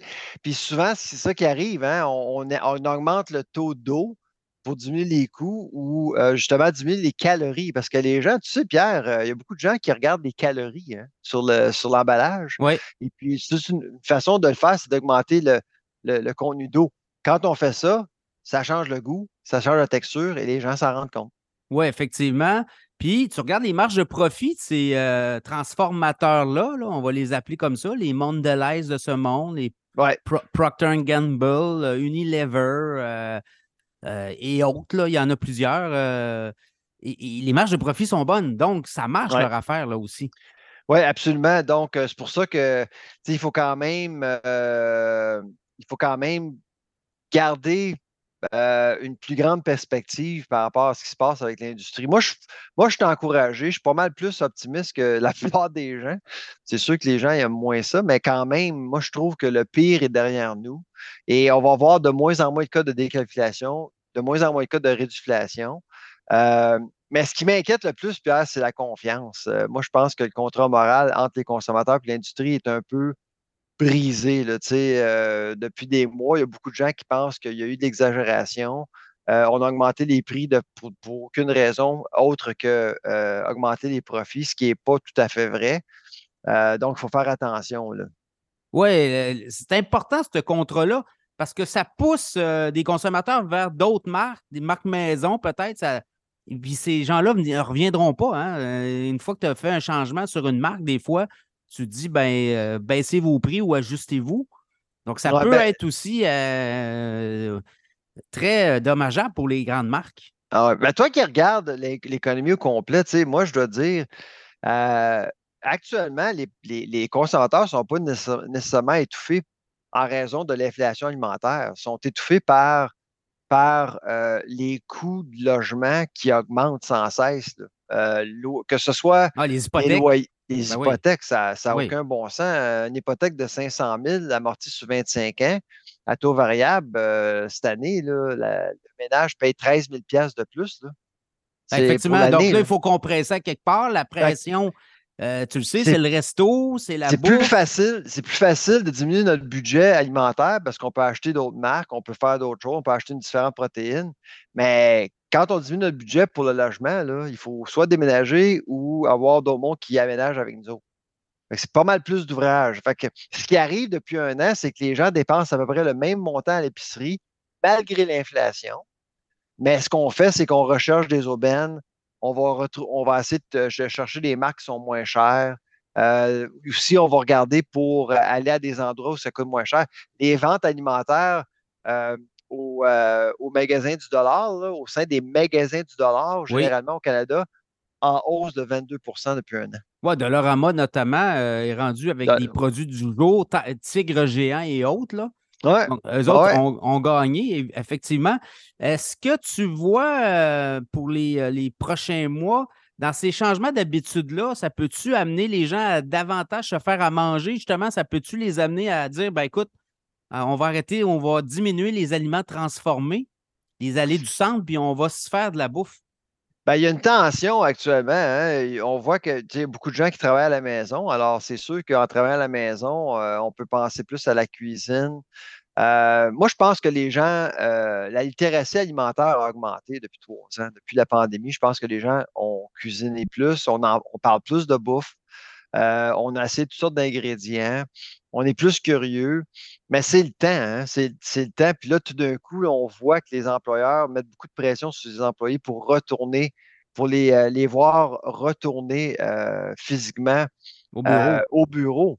Et puis ça, ça va probablement empêcher les gens de, de, faire de la cuisine, évidemment. Donc, c'est pour ça que on, est, on vit un moment charnière actuellement, je pense, pour ce qui est de la cuisine à la maison, parce que là, on voit qu'il y a une réorientation au niveau de l'industrie. On voit que des, il y a des magasins qui, s'ouvrent en banlieue où les gens ont, euh, euh, se sont installés. Mais en même temps, on voit que les employeurs veulent, euh, veulent récupérer leur, employeur, leur employé et veulent que ces emplois-là aient dans les, dans les grandes villes, dans les centres-villes. Mais ça va être difficile. Et tout, ça, tout ça va avoir un impact sur notre capacité de faire de la cuisine à la maison. Distribution alimentaire, on a vu le bureau de la concurrence plutôt cette année sortir quand même. Euh, c'était surprenant là, comme sortie, mais nous dire qu'il n'y avait pas assez de concurrence au niveau, au niveau euh, des supermarchés. Je sais qu'il y a des discussions. Euh, et toi, est-ce que tu vois d'autres joueurs étrangers arriver? On les voit, là, Amazon pourrait venir jouer dans, dans l'offre. Ouais. Et la demande. Euh, non, ben, Amazon qui a acheté euh, Whole Foods en 2017, je vais te dire une affaire. Euh, cette, transaction-là de 14 milliards de dollars US en passant a, déçu pas mal. Hein. Ça fait six ans. Ça fait six ans. Et si tu te souviens, à l'époque, Pierre, il y avait une mobilisation contre Amazon au Canada. C'est là qu'on a commencé à avoir les click and collect. tout le monde a décidé que le marché en ligne existait. Et là, on devait faire quelque chose. Et puis là, ben, depuis ce temps-là, depuis la COVID a accéléré tout ça. On a vu beaucoup, beaucoup d'épiciers de, investir dans le marché euh, virtuel, mais du côté d'Amazon, ça ne va pas très bien. Là. la, part de marché d'Old Foods a diminué aux États-Unis depuis l'acquisition de 2017. Euh, Whole Foods n'a pas augmenté. Fait qu'on voit que euh, Amazon a beaucoup de difficultés à retirer une plus grande valeur de Whole Foods euh, depuis son acquisition. Son, expertise euh, dans la livraison à domicile n'a pas vraiment été payante jusqu'à maintenant. Puis Amazon Fresh qui sont les magasins que moi j'ai visités moi-même au Rockefeller Center à New York l'année passée. c'est une déception aussi. On voit qu'il y a des problèmes. je ne sais pas si tu as déjà visité un, magasin Amazon Fresh, parce que tu étais là à New York récemment. Oui. Mais ben, je vais te dire une affaire, c'est très décevant. les produits ne sont pas frais il manque toujours des produits. Euh, c'est, euh, les magasins sont comme situés dans des endroits un peu sombres, dans des sous-sols. Euh, c'est pas évident, là. C'est quand même bizarre comme, comme, comme expérience. là, on vient d'apprendre qu'Amazon vient de signer une entente avec Krispy Kreme pour justement attirer d'autres mondes à leur magasin, mais ça va être assez difficile, à mon avis. Oui, puis là, tu as Walmart qui vient de lancer au Québec, puis il l'a introduit au Canada l'abonnement annuel pour la livraison de nourriture, notamment. Ça, ça peut être tout ça un game changer. Là, à 89 par année, tu peux te faire livrer comme tu veux ton épicerie de 35 et plus. Écoute, euh, à ben, Moi, je pense que c'est l'avenir. L'approche membership, ça va être l'avenir parce que euh, les épiciers, ils savent que personne ne veut payer pour la livraison. Mais le problème, c'est que la livraison, surtout le dernier mille, coûte très cher. Ben ça oui. coûte très cher. Euh, a misé plus sur le, le mille du milieu là, avec Gatic. Ça, ça, va. Mais comment on fait pour euh, rendre la livraison à domicile rentable? Puis je pense qu'il n'y a pas. Y a, le, modèle Prime, à mon avis, c'est le modèle à suivre. Euh, puis le Walmart répond un peu à ce, à, à, cette, à ce, à ce modèle-là, finalement. Puis je pense que c'est une solution qui est, euh, c'est un beau compromis pour les deux, pour le marchand et pour le consommateur. Oui, mais dans ce sens-là, moi, je vois Walmart prendre l'avance sur Amazon parce qu'Amazon veut débarquer dans bouffe au Canada là, à, grande ben, échelle. Walmart est mieux équipé que. Oui. Là, actuellement, ce qui est arrivé aux États-Unis avec, euh, avec Whole Foods, c'est pas, pas compliqué. C'est que c'est Walmart qui a répondu euh, de façon extrêmement efficace depuis six ans. Walmart n'a pas perdu comme 1% de. En fait, son marché a augmenté de 2 depuis, depuis six ans. Alors, Walmart a très bien répondu à la menace d'Amazon. Et puis, ça va être la même chose au Canada. Et tu as Costco avec Instacart aussi qui euh, joue dans les plates-bandes. Euh, ben, Instacart est en, partenariat avec Loblaws aussi. OK. Euh, puis, mais Costco, ça, c'est encore une fois, c'est un autre, une autre façon de, de le faire. Mais tu sais, Instacart, Costco n'est pas en contrôle de sa marque, il n'est pas en contrôle de son service. Euh, c'est pas Kirkland. C'est pas Kirkland. Euh, quoique, est-ce que, est que Costco est vraiment inquiète de sa marque? Quand on va visiter au Costco, c'est 4000 SKU à 15% that's C'est très, très, très. C'est la simplicité totale au niveau du marketing. Oui. Fait qu'Instacat fonctionne bien, le mariage va bien, mais pour l'Oblast, moi, je n'ai jamais compris pourquoi que l'Oblast fait affaire avec Instacat. Moi, je ne comprends pas parce que l'expertise de Loblaws, c'est le choix du président, ce sont ses marques privées. Puis là, tu as quelqu'un qui arrive à la maison avec des sacs en plastique que tu ne connais pas, qui parle probablement pas anglais ou français, à peine, euh, qui n'a aucun uniforme. C'est un peu bizarre comme approche. Puis Loblaws, je ne sais pas au Québec, mais dans le Canada anglais, c'est le leader. Et le leader a toujours, toujours mal géré, à mon avis, le marché virtuel. Euh, ça, c'est mon avis. On est toujours en réaction hein, face à la compétition qui s'installe. Ça va être à suivre, mais le marché canadien doit être plus accueillant.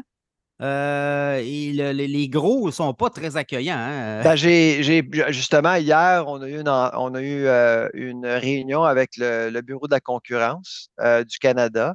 c'est certain qu'en raison de l'article 29, je ne peux pas parler trop de, de quoi on a parlé, mais c'est sûr qu'on a parlé de compétition.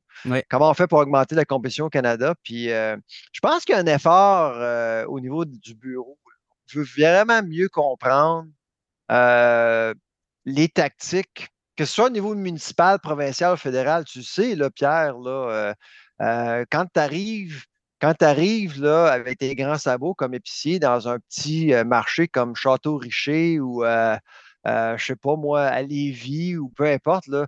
Tu sais, les conseils municipaux, là, euh, ils protègent le territoire. Là. oui, puis ils euh, protègent les gens qui sont déjà là. Hein, les mettons, mettons Lindell ou Aldi arrive là, à, à, Lévis ou à Sainte-Foy ou à, Beauport. Il faut que tu trouves un terrain. Là. Puis trouver un terrain, il faut que tu fasses affaire avec la ville. Puis la ville, tu vas voir qu'il y a, il y a, du protectionnisme territorial au niveau municipal qui empêche les nouveaux arrivants. Alors, des compagnies comme Aldi puis Lidl, ils le savent. C'est pour ça que Target, pour pénétrer le marché canadien, a acheté Zellers. Walmart a acheté Woolco. C'est la seule façon de le faire. Alors, comment on fait pour arriver au Canada? Il faut acheter quelqu'un. On achète-tu Métro? Ben, Métro, euh, tu sais, ça serait peut-être. Mais Métro, c'est un joueur régional. Hein, c'est pas un joueur national, c'est pour ça. Euh, il, a, manqué son coup avec ses fouets en 2013. Mais moi, je, moi, je trouve ça intéressant. Moi, j'ai, moi, j'ai l'impression, tu sais, soit Amazon s'organise mieux, euh, soit qu'Alimentation Alimentation Couche-Tard commence à développer euh, une certaine capacité de distribution alimentaire au Canada et aux États-Unis, euh, où on voit une compagnie qui est déjà installée aux États-Unis, comme Lidl, Aldi, acheter un concurrent ou un joueur ici au Canada. Moi, je pense que ce sont les trois scénarios probables. Oui, et la politique étant ce qu'elle est, on le voit en France avec euh, Couchetard qui voulait acheter Carrefour. Ça a été bloqué par les politiciens. Je ne verrais pas pourquoi les politiciens du Québec ne bloqueraient pas une acquisition. moi, je vais te dire, euh, Pierre, quand je parle à des journalistes euh, dans le, Canada anglais, ils n'ont aucune idée de la dimension de, de Couchetard. Ils ne savent pas que Couchetard peut acheter l'Ablase trois fois. C'est une compagnie qui est immense. Oui, oui, non, immense. Oui, puis il génère beaucoup de liquidité. C'est ce qui fait sa force d'ailleurs. Euh, et moi, je verrais Couchetard acheter Métro, puis là, partir avec ça pour l'étendre euh, au Canada anglais, puis peut-être même aux États-Unis, mais ça se fait en plusieurs étapes, on s'entend. là. C'est ça, exactement. Donc, c'est pour ça que, tu sais, c'est euh, quand même. ça va être intéressant de voir comment vont les choses. Mais, tu sais, comme j'ai dit, il y, a une chose que je peux dire, puis je l'ai dit dans les médias, c'est que, tu sais, l'approche aux États-Unis, est bien, différente qu'au Canada. On, quand on, on, étudie le niveau de compétitivité de certaines manières, s'il y a une, une acquisition qui, qui, se présente, comme c'est le cas avec Kroger et Albertsons aux États-Unis, on va regarder vraiment là, en détail comment que les consommateurs vont être affectés euh, à Tallahassee, Floride, à New Haven, Connecticut, euh, à Madison, euh, Wisconsin. On essaie de vraiment comprendre de façon granulaire comment que la compétition peut changer euh, en raison de l'acquisition. Tandis qu'au Canada, quand, euh, quand CFA était acheté par Sobeys ou quand Provigo était acheté par Loblaws en 98 ou même AIP par Metro en 2005,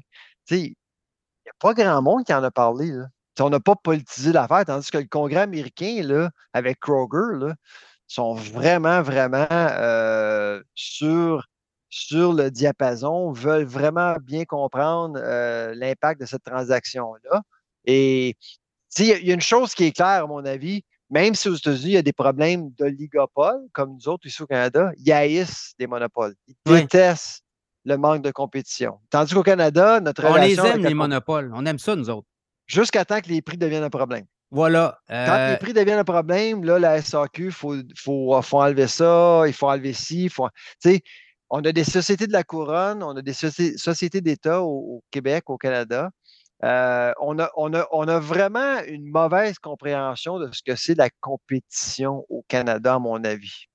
Oui, puis on a des politiciens qui comprennent très mal les enjeux économiques aussi. On dirait qu'il y a un éveil, là, mais on, est toujours en réaction. On n'est pas en avant, on n'est pas proactif. De ce que je vois, là, on l'a vu euh, avec, le, avec le, comité des communes sur les, les grandes chaînes d'alimentation, on tirait, euh, écoute, on tirait ces, supermarchés.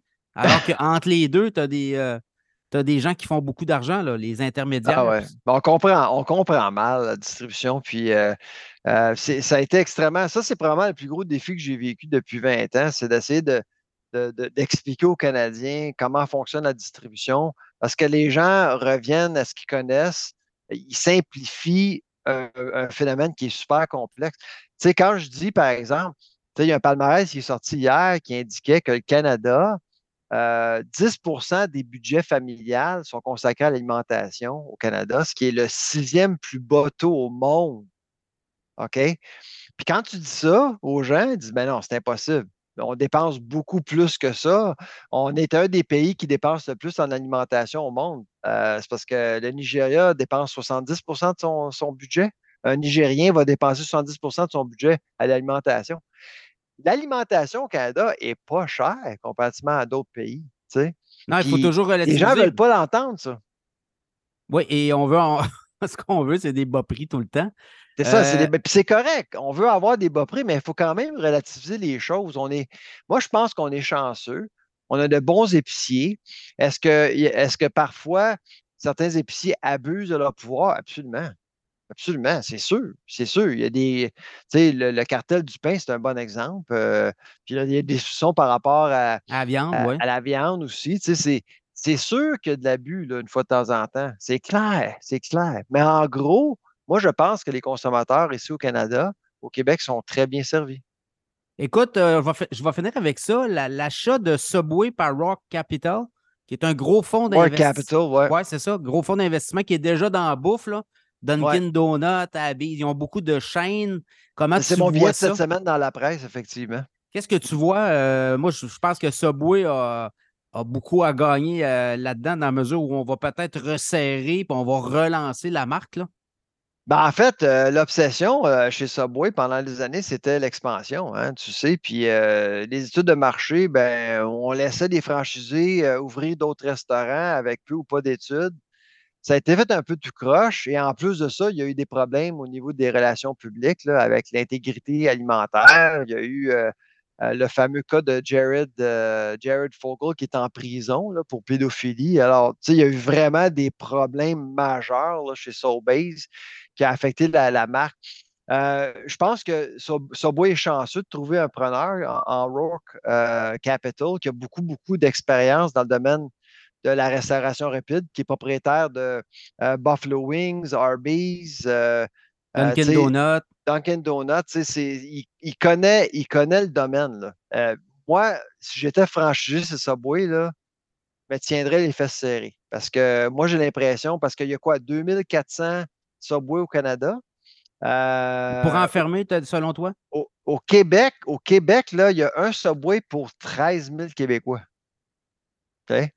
Mais la raison pourquoi il y en a tellement, c'est que c'est pas cher ouvrir un Subway. Puis ça a toujours été positionné comme une franchise pour permettre à des entrepreneurs de s'acheter une job. Ouais. Tandis, que, tandis que chez McDonald's, c'était vraiment une entreprise.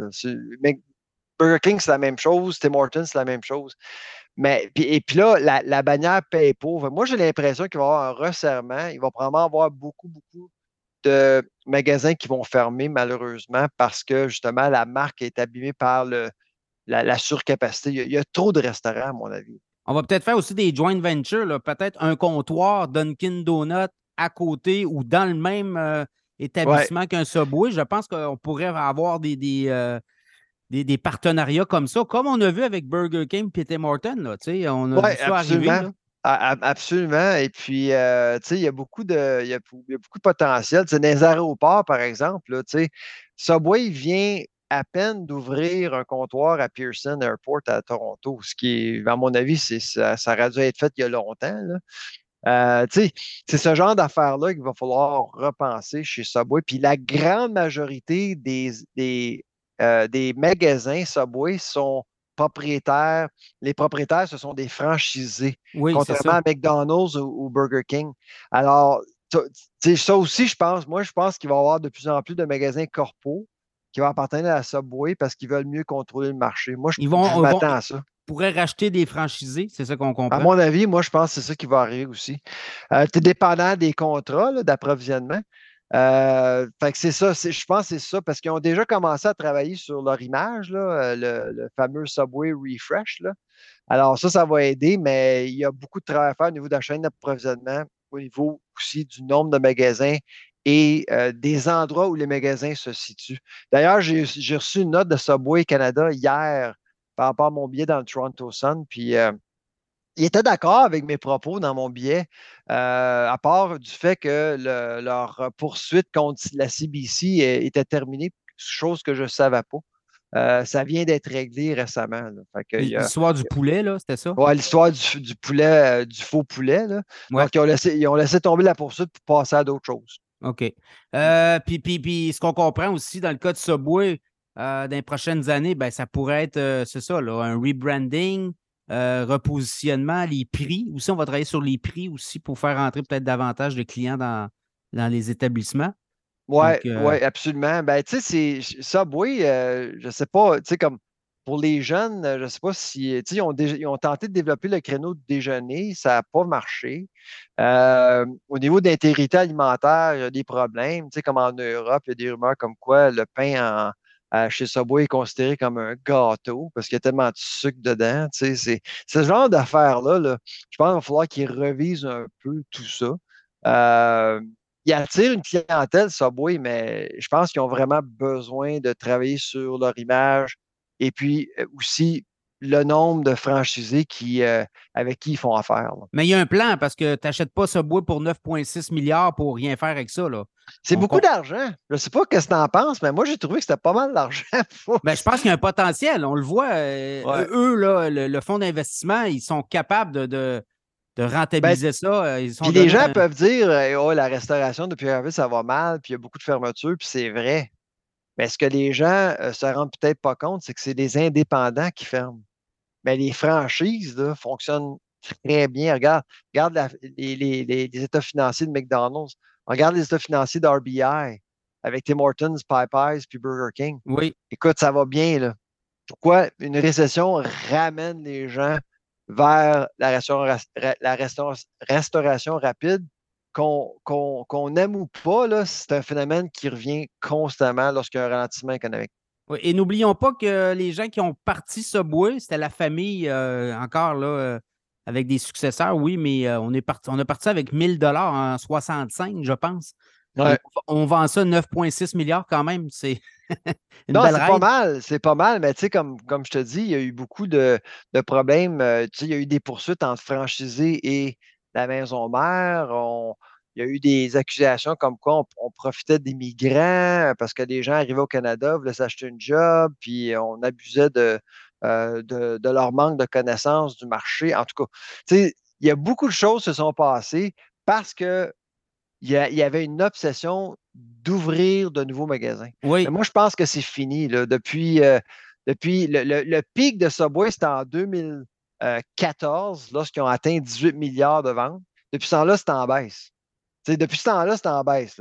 il va falloir qu'ils resserrent le nombre d'endroits pour justement recommencer à augmenter les, euh, euh, à augmenter les revenus. Parce que là, actuellement, les revenus sont, à peu près à 15-16 milliards. Ça sera à ben, suivre, hein? Parce que non, mais moi, je, regarde aller ce fonds-là, puis on pourrait voir euh, beaucoup de changements. Sylvain ben Charlebois, merci beaucoup de ton temps. C'est toujours un plaisir. Et Université d'Alousie, si on veut vous suivre vos activités, c'est simplement aller sur notre site euh, Internet. Euh, tous nos euh, rapports sont disponibles en français et en anglais. là, cet automne, on regarde, on a toutes sortes de projets par rapport à la taxe sur le carbone, banque alimentaire sur les campus. on va sortir une étude là-dessus. il y a aussi une étude sur l'aquaculture, le saumon. donc, il y a beaucoup de choses. On, en ratisse pas mal large. Le terrain est assez grand, hein, comme on dit. Merci.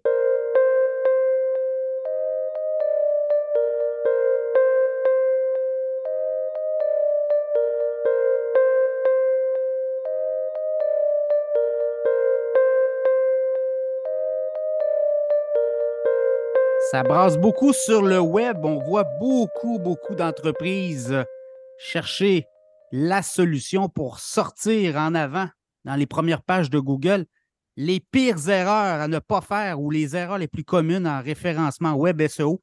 On va en jaser avec le président de ProStar SEO, Éric Saint-Cyr. Éric, comment ça va? Ça va très bien, Pierre. Et toi, tu as passé un bel été? Oui, très bel été. Et là, ben, on repart euh, en espérant qu'on ait des journées ensoleillées, évidemment. Hein? Ça, ça peut être motivant. Les deux prochaines semaines risquent d'être les plus belles qu'on va voir. oui, on va prendre ce qui passe. Hein. C'est comme à la bourse, là, il faut prendre ce qui passe. Euh, parle-moi un peu des erreurs les plus communes en SEO. Tu vois, euh, tu gères des sites et il y a des clients qui te font confiance à tous les jours parce que tu es le spécialiste du SEO. On a, on a plusieurs clients qui viennent nous voir puis qui, euh, qui nous disent ben, mon site n'apparaît pas sur Google. Et il y a plusieurs raisons possibles pour ça, mais il y a, des erreurs de base que quelqu'un qui, gère son site lui-même je dois te porter une attention pour ne pas les commettre parce qu'ils sont parfois faciles pour les, à faire. Le, le, premier, je te dirais, c'est de ne pas faire sa recherche de mots-clés. C'est de penser qu'on sait exactement ce que nos futurs clients ou nos consommateurs actuels recherchent sur le web pour nous trouver. Ben, je prends toujours comme exemple euh, les dentistes avec qui on fait affaire. Pour eux, le terme de base pour un des services qui est, peut-être le plus lucratif, donc au point de vue business, c'est très important pour eux, c'est le terme implantologie. Donc, moi, je fais de l'implantologie. Tu vas sur leur page web, c'est marqué implantologie.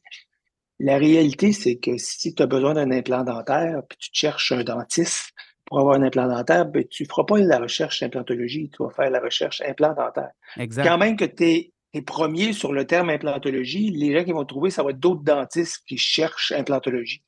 Donc, il faut vraiment, des fois, se descendre un petit peu de, ou oublier les connaissances techniques qu'on a sur son domaine et se rapprocher un peu plus de ce que les gens cherchent pour nous trouver. J'ai des, euh, j'ai des chirurgiens plastiques, moi, à New York. Bon, un terme qui est très, très important, là, c'est euh, rhinoplastie. Euh, pour la ville où le client se trouve. Donc, toi, si tu veux avoir une rhinoplastie à Montréal, tu vas chercher la recherche rhinoplastie Montréal. Bien, à New York, c'est la même chose. Donc, nous, on était parti avec le principe de rhinoplastie New York City, donc rhinoplastie dans la ville de New York. Euh, donc, j'ai regardé le volume de recherche parce que j'aurais gagé que c'était le terme le plus recherché pour les gens de New York. Ça ne l'était pas. Donc, j'ai trouvé rhinoplastie New York qui avait le double de recherche de rhinoplastie New York City. Mais en fouillant davantage, on s'est rendu compte que les gens qui habitent New York, qui ne font pas la recherche New York City, font NYC. NYC, qui est le diminutif ou les trois lettres qui représentent New York City. Et le mot rhinoplastie, NYC, a trois fois le volume des deux autres, ou plus que le double des deux autres mis ensemble. Ça a l'air des petites subtilités, mais tu vas avoir une page qui a beaucoup plus de chances d'aller chercher du trafic si tu fais euh, rhinoplastie NYC que si tu fais de viser rhinoplastie New York City. Si tu ne sais pas et tu ne fais pas tes devoirs, ben, tu ne le trouveras pas. Il y a des outils qui vous permettent, même Google, si vous allez ouvrir un compte Google Ads, mais vous n'avez pas besoin d'investir dedans, il va vous dire combien de volume de recherche il y a sur différents termes. Prenez un, petit demi-heure, un heure pour le travail, puis déterminez les mots qui ont le plus de recherche dessus. Et ça permet aussi d'aller chercher des clients par le fait même que tu n'aurais pas eu par l'autre bord. Là. Ben, des fois, tu vas découvrir des mots où les gens vont appeler ton produit d'une telle façon que tu n'avais même pas pensé à ça dans mon, dans, un autre exemple, nous on parle toujours de, SEO, mais la majorité des Québécois vont utiliser le terme référencement. si je ne viserais pas référencement, que je ne viserais que SEO, mais je perdrais une partie de ma clientèle qui vont viser les deux. Même à l'occasion, quand les mots sont assez, sont assez séparés, on pourrait faire une page aussi pour un et l'autre. Le deuxième, qui est un peu relié, c'est l'intention de la recherche. L'intention de la recherche, ce n'est pas ce que vous cherchez lorsque vous écrivez un mot, mais c'est bien est-ce que qu'est-ce que Google comprend pour la recherche qui est faite. Si vous, si, vous, décidez demain matin de vous ouvrir un magasin qui vend de la tarte aux pommes, puis vous avez, moi, je vais viser le mot tarte aux pommes, puis euh, comme je suis un magasin de tarte aux pommes, et puis Google, je vais me positionner en haut, puis je vais sortir, puis les gens vont venir acheter mes tartes, ça ne fonctionnera pas. Parce que lorsqu'on fait la recherche tarte aux pommes sur Google, l'intention de la recherche, n'est pas un achat de tarte aux pommes, mais c'est bien des recettes de tarte aux pommes. Donc, Google a appris avec le temps que les gens qui cherchent recettes de tarte aux pommes cliquent sur des liens qui amènent sur des recettes. Non pas recettes de tarte aux pommes, mais le mot tarte aux pommes en tant que tel comme mot-clé. Les gens qui cherchent le mot euh, les gens qui cherchent le mot tarte aux pommes se retrouvent sur une page web et ils vont cliquer sur les recettes de tarte aux pommes et non pas sur les vendeurs de tarte aux pommes. Donc, à ce moment-là, c'est un exemple très simple, celui-là, mais assurez-vous de toujours rechercher le terme avant d'écrire votre page, puis regardez c'est qui qui sort en haut. Si c'est plein de blogs qui sortent en haut qui disent comment ça fonctionne, comment acheter, combien ça coûte, ben, écrivez donc un blog sur le mot-clé que vous visez au lieu d'écrire une page de service. Ou bien cachez un blog dans votre page de service ou vendez votre service, mais abriez-le d'un blog parce que c'est l'intention de la recherche que Google donne. Le troisième, c'est de cibler les mots-clés trop difficiles. Euh, j'avais une, pourvoirie récemment qui voulait viser le mot grandeur pas euh, pêche à l'ombre de la fontaine dans le Grand Nord, mais bien Grand Nord. Mais c'est beaucoup trop large et c'est beaucoup trop loin de ce que vous offrez. Donc, ayez des termes qui ont beaucoup moins de volume et qui sont beaucoup plus près de l'intention d'achat de ce que vous faites. Donc, pourvoirie dans le Grand Nord, pourvoirie Côte-Nord, mais la personne qui cherche ça a l'intention de consommer ton bien. Tandis que si tu fais un pêche Grand Nord, aller dans le Grand Nord, Grand Nord, mais c'est beaucoup trop vague, c'est pas assez précis. Réduisez le volume de gens qui vont venir sur votre site Web, mais augmentez le nombre d'acheteurs qui vont venir sur votre site Web, ça devient très important. Le quatrième, qui est le côté que j'aime le moins du SEO, ça s'appelle les backlinks, les liens externes en particulier. Ici, je parle des liens externes. Donc, ce sont les sites qui vont parler de toi. Euh, plus tu de sites qui parlent de toi avec du contenu qui mentionne ce que toi tu fais, mettons qu'on a un blog qui dirait les meilleurs podcasts au Québec, puis à l'intérieur, on dirait, le podcast économique de Pierre Couture, eh bien, ça serait un excellent backlink s'il pointerait sur ta page de Cachemire. Là, ce sont d'excellents backlinks et souvent, on n'en a pas assez. La façon de s'en créer d'une façon simple et, euh, très facile pour débuter lorsqu'on a un nouveau site ou on a un site qui n'a absolument pas de volume, les gens ne viennent pas dessus, il ne se passe rien, c'est de faire la recherche euh, SEO, c'est en anglais, excusez-moi, mais les, ces sites-là existent surtout en anglais, euh, SEO Canada Directories. Donc, ce sont des annuaires canadiens qui aident au SEO. Et vous allez trouver des pages qui vont vous en donner 25, 30, 50. il y a plusieurs pages qui parlent de ça.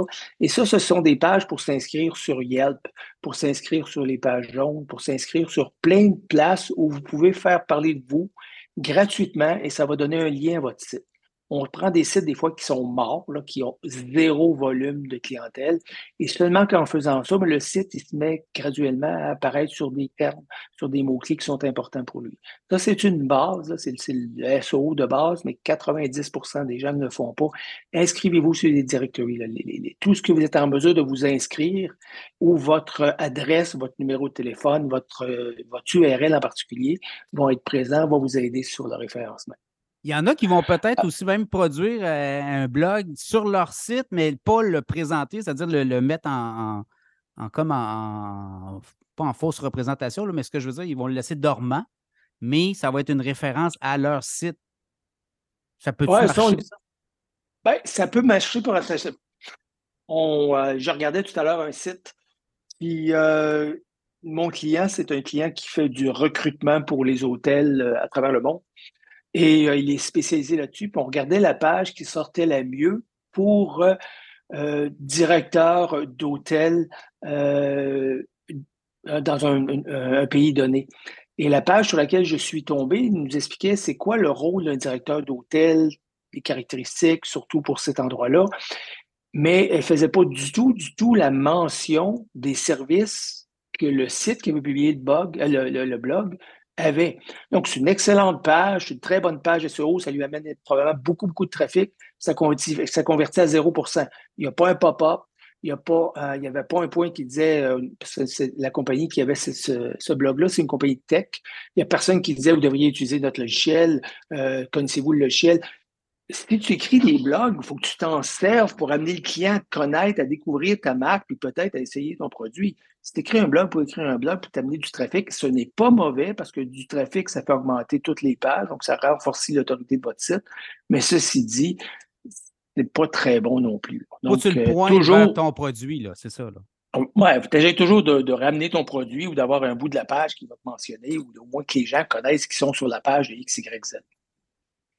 Fait que ça, c'est effectivement dans le coin des blogs, euh, on peut plus facilement euh, ranker un blog qu'une page de service parce qu'un blog, ça répond souvent à une question.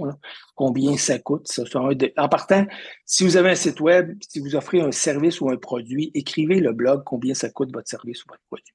Parce que les gens, avant de consommer un bien, ils vont sur le web, ils se posent la question combien ça coûte une rhinoplastie, combien ça coûte un implant dentaire? Puis, si vous avez ça, et que vous écrivez sur ça, mais à l'intérieur de ce blog-là, vous mentionnez votre produit à vous. Comme de raison, vous, vous le positionnez d'une façon, soit que c'est un produit de luxe, c'est pour ça qu'il se fait qu'il est plus cher, ou bien que vous êtes très compétitif au point de vue du prix. Une autre occasion qui est manquée de la part des gens qui écrivent des sites web, c'est de faire ce qu'on appelle des liens internes. Donc, tantôt, je te disais que les backlinks, les liens externes qui pointaient sur ton site, c'était pour Google une, une façon de dire, ben, c'est une sommité dans son domaine, tout le monde parle de lui. Ben, à l'intérieur d'un site web, il y a des pages qui sont importantes. Toi, sur ton site web, ta page de, de, financière, c'est probablement une page importante. ben, à ce moment-là, la plupart de tes pages devraient mentionner découvrir notre lettre financière, ils devraient donner des liens qui sont sur d'autres pages du même site et pointer sur les pages importantes. Google, lorsqu'il crawl ton site, il va dire, ben, la plupart des liens me disent que ces pages-là sont très importantes. Donc, à ce moment-là, c'est ce qu'on appelle les money pages. Souvent, c'est les pages qui ont, qui ont une résultante économique importante pour le client.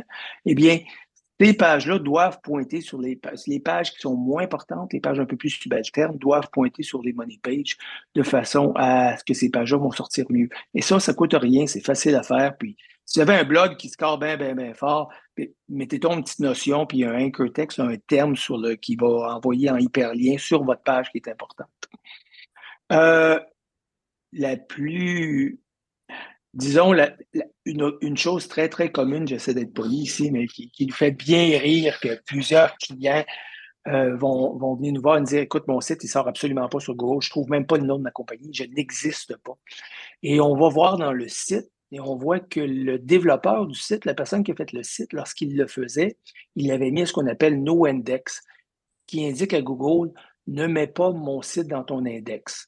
Ça peut être parce qu'on travaille dessus, ça peut être aussi parce que c'est un site que tu ne veux pas montrer à personne, mais c'est un outil de travail. Il y a plusieurs raisons pour mettre un site à non-index, mais souvent, c'est parce que le site n'est pas terminé, donc on ne veut pas que Google le, découvre avant qu'il soit terminé.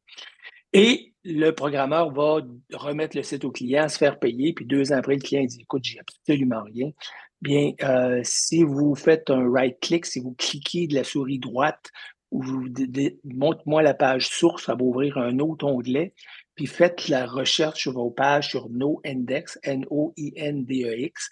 Et si ça apparaît dans la page, ça veut dire que vous avez dit à Google, ne me, me mets pas dans ton index. Et euh, ça arrive beaucoup plus souvent qu'on pense. Il y a probablement 1 ou 2% des sites qui sont comme ça. Puis ça, tu ne seras jamais indexé si tu n'enlèves pas ça de, ton code. Donc, c'est important là, dans toutes vos, euh, vos démarches de SEO sur les pages de WordPress, notamment, de faire, de descendre puis de voir vraiment si votre SEO est bien mis en, marche. Oui, oui. Ouais. Puis si, vous, si, vous, si ça semble trop compliqué, vous arrivez sur Google, dans la barre de recherche, écrivez site, S-I-T-E, deux points, pas d'espace, le nom de votre domaine. Donc, site, deux points, pas d'espace, ProStar SEO, pas HTTP, seulement ProStarSEO.com, le pur domaine. Google va vous répertorier tous les sites, toutes les pages que vous avez dans son index. S'il n'y a rien qui apparaît, ben, votre site n'est pas indexé, il y a un problème. Tu te poses des questions. Oui, tu te poses des questions. Mais s'il monte trois pages puis tu en as 200 sur ton site, tu as quand même un problème aussi. Fait que, euh, si ça vous arrive, communiquer avec nous. Là, souvent, c'est rien qu'un petit peu de, cuisine interne à arranger. Là. On ne charge pas la plupart du temps pour ça. On aime bien donner un coup de main pour s'assurer que la, mécanique fonctionne bien. Euh, un site qui est excessivement lent. Il y a beaucoup de, de SEO qui vont vous dire un site lent, ça rank moins bien qu'un site qui est fort. Nous, nos tests semblent nous démontrer que si vous êtes aussi lent que les autres dans votre domaine, c'est pas si pire. Mais si vous avez un site qui est très, très lent, c'est que l'internaute ne restera pas assez longtemps sur la page, il va se tanner. Après deux secondes et demie d'un loading, il y a beaucoup de gens qui quittent avant que le site se load. On n'est plus patient aujourd'hui, puis on est de moins en moins patient. Si vous avez un site qui est lent, vous allez perdre des clients. Ah ouais, ça, c'est peut-être pas de trafic. Mais ça, c'est sûr. Tu, cherches euh, une pizza, puis tu es sur le site de pizza, puis le gars, ça l'autre pas, ben, tu vas prendre OK tout de suite. Exact. Next. Et le dernier, ben, c'est il faut traiter le référencement comme une course qui finit pas. Souvent, les gens vont faire un référencement de base, vont partir le site, mais vos compétiteurs, eux autres, ne s'arrêtent pas. Si vous avez un bon référencement, vous avez été capable de vous ramasser numéro un sur meilleure poutine à Québec, puis euh, on ne se le cachera pas que les, touristes qui viennent à Québec vont chercher ça en français et en anglais, c'est normal. Tu veux essayer un restaurant, puis on se fie que Google, ce qu'il nous présente, ça doit être la vérité n'est pas toujours le cas. Et bien, à ce moment-là, si vous êtes premier, je vous garantis que le numéro 2, numéro 3, numéro 4, ils vont pousser pour aller chercher votre place. Donc, le SEO, il faut continuer de revoir si on a gardé nos positions. Et en plus de ça, ben, il faut se assurer de ramener d'autres pages. Il faut avoir du contenu nouveau sur un site. Plus on a de contenu nouveau, plus Google vient nous voir souvent, plus il est facile de faire indexer des pages. Donc, c'est très bon d'avoir une stratégie de blog avec les outils comme ChatGPT aujourd'hui ou euh, les différents euh, outils d'intelligence artificielle qui existent il n'y a plus de raison de ne pas être capable de faire des blogs. Vous n'avez même pas besoin de payer personne pour faire un blog. Déterminer quels sont les termes qui supportent votre thème. Donc, si je parle de recettes de tarte aux pommes, ben, je devrais bien sûr parler de fourneau, température, sucre, ce qui sont des entités ou des, termes linguistiques qui aident à définir mon thème principal. Assurez-vous de les avoir dans votre, dans votre page. Puis, euh, faites écrire votre, votre, euh, votre page par, euh, par ChatGPT. La croyance populaire que ce qui est écrit en AI ne va pas bien fonctionner, euh, c'est pas vrai du tout. J'ai fait des tests. Moi, j'ai un site qui, qui j'ai pas un site, mais j'ai une page sur mon site qui est première aux États-Unis pour un thème qui est recherché 9000 fois par mois. Et euh, j'ai jamais lu la page. Donc, notre test, nous autres, c'est de faire écrire une page sans la lire, en rajoutant les éléments qui doivent être dessus, puis la page, score très bien. c'est pas parce que Google l'a pas découverte, puis je vais être puni à un moment donné. Elle est dans l'index de Google. Google vient la voir régulièrement. Mais Google a été très clair là-dessus en disant on ne punira pas le AI. Le numéro 2 du AI en ce moment au monde, ça demeure Google. Oui, puis, puis, Ils, viennent de s'entendre avec Nvidia là, hier. Il y a un gros deal aussi. Fait que c'est mm. pour eux, c'est l'avenir. Ils ont sorti ce matin, euh, je ne l'ai pas essayé encore, ça a été annoncé ce matin. Si vous êtes dans le, si vous avez le, le, package commercial de Google, que tu as le, Google Drive, puis ton email, c'est sur Google, faire de Meet pour faire des rencontres, bien maintenant, il y a un outil AI qui va, qui va s'ajouter à ça. Par exemple, Meet, il va faire les notes du meeting. Mettons que toi, ce qu'on est en train de faire en ce moment, il y a des notes qui se prendraient, qui seraient envoyées à chacun des, deux personnes pour dire, ben, regarde, vous avez discuté que ça, euh, Pierre s'est commis à faire telle affaire, puis euh, j'ai mis dans un calendrier que le 28 janvier, il y a une réunion qui va avoir lieu à 10 heures. Donc, il y a, on fait rien que commencer, c'est, les balbutiements, mais c'est, extraordinaire ce qui se passe. Au point de vue des images, j'avais la chance de jouer avec quelque chose qui s'appelle euh, Mid Journey. ça crée des images où c'est très difficile de voir que l'image n'est pas une image réelle ou ça crée des images artistiques qui sont, qui sont euh, extraordinaires. En passant, il y a un juge États-Unis qui vient de trancher qu'on ne peut pas avoir du copyright sur des images qui ont été produites par du AI. ça va être intéressant de voir euh, ce qui va se produire dans le futur. Oui, oui, non, euh, là, on entre dans une sphère, oui, beaucoup juridique, mais beaucoup de contenu. Ça va être intéressant. Là, qu'est-ce que tu vois, avant de se quitter, qu'est-ce que tu vois là, actuellement auprès des entreprises qui viennent vers toi il y a de la petite entreprise, de la moyenne et de la plus grande? Oui, nous, euh, on, est, on est, on, pas oublier que Prostasso, c'est parti en 2019. C'est quand même pas un joueur qui a, 20 ans derrière la cravate. On est en, on est en croissance importante, en particulier au point de vue des revenus, avec des plus grosses entreprises. Ce qu'on voit, c'est des firmes euh, de Toronto, des firmes anglophones qui veulent euh, développer des nouveaux marchés puis qui n'étaient pas au Québec ou qui étaient au Québec dans les années 80-90, qui sont ressortis, qui veulent revenir. Et euh, ben ça, les, gens qui sont, dans le, domaine bilingue, ben ça nous donne un, avantage marqué sur les compétiteurs à Toronto. Fait que ça, je te dirais que c'est le bienvenu, puis on a une très forte croissance là-dessus. On a une très forte croissance dans le domaine du cannabis parce que le cannabis hors Québec est vendu par l'entreprise privée. Mais on ne peut pas, dans hors Québec, faire de la publicité directe au point de vue du cannabis. Donc, le SEO, le référencement, devient la seule arme environ pour faire valoir ces, boutiques en ligne. Et on a aussi une croissance très forte au point de vue de tout ce qui est e-commerce. Je ne te dirais pas qu'on a craqué la noix d'e-commerce, mais on est maintenant capable de faire très, très bien ranker je pourrais te donner plein d'exemples de, nos clients, des pages de Shopify où on disait que le SEO, c'était très difficile, mais il y a des, des moyens maintenant d'avoir une page de Shopify qui vend du linge, qui vend, peu importe le, produit que tu vends sur Shopify, et quand même d'apparaître dans les premiers en haut, même si tu n'es pas nécessairement le, gros joueur américain ou le gros joueur canadien.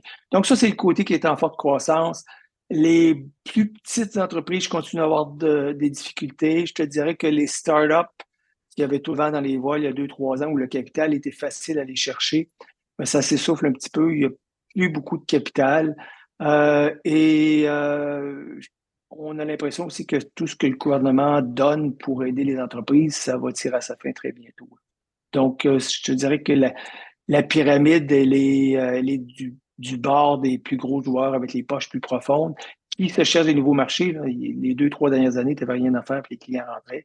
C'est plus le cas aujourd'hui. Dans le domaine du, de l'immobilier, exemple, ben, l'immobilier, tu mettais une maison en vente, elle était vendue la journée d'après, avec euh, huit offres dessus. C'est plus comme ça aujourd'hui. Donc, euh, en particulier, depuis deux semaines, ça a beaucoup, beaucoup ralenti. Donc, il y a des, euh, il y a des opportunités à ce côté-là. Écoute, les gens qui nous écoutent, qui veulent en savoir plus sur vos produits, vos services, on va sur prostarseo.com puis on est capable d'avoir un outil, une analyse hein, gratuite de, de, notre site web. Là. Oui, on a deux choses sur notre page d'accueil. Vous pouvez faire une analyse de votre site web qui va vous donner. D'ailleurs, si votre site était à NoIndex, vous l'indiquerez immédiatement. euh, qui va crawler, qui va vous donner un rapport de 20 pages sur les déficiences de base de votre site Web et s'il y a des problèmes techniques avec le site Web. C'est complètement gratuit. Et dans le coin en haut à droite, il y a une touche Prendre rendez-vous. C'est sur mon calendrier à moi. Donc, vous pouvez prendre rendez-vous avec moi pour revoir votre site. N'est pas le moins cher du marché, je te dirais. On est quand même dans, ceux qui, euh, qui probablement chargent un petit peu plus, euh, j'aime bien dire qu'on charge plus, mais on n'a pas de contrôle long terme, vous n'êtes pas satisfait, vous quittez quand vous voulez. Euh, cependant, donc ça veut dire qu'il faut qu'on livre à tous les mois parce que sinon nos clients ne seront pas satisfaits. Mais s'il y a quelqu'un qui a des, un site qui dit ben, Je ne suis pas sûr que j'ai moyen de permettre d'avoir un gars SEO, ça me fait plaisir de passer un heure avec vous, vous montrer quoi faire, quoi pas faire, euh, les, les, différentes stratégies que vous pourriez mettre en place sur votre site. Puis, moi, normalement, débrouillard, il y a des choses que vous pouvez faire par vous-même. Donc, on ne fait pas de, de cherry picking à dire on va aider certaines personnes, on n'aidera pas. On est ouvert à tout le monde. Et euh, on cherche des relations avec des clients qui, euh, qui veulent accroître soit leur Google Ads, mais en particulier leur, leur, leur SEO. Quand je dis Google Ads, c'est Google Ads, c'est Facebook Ads, c'est YouTube, c'est Instagram. Éric Saint-Cyr, merci beaucoup de ton temps. on se reparle euh, dans pas long. Merci Pierre. Bonne fin de journée.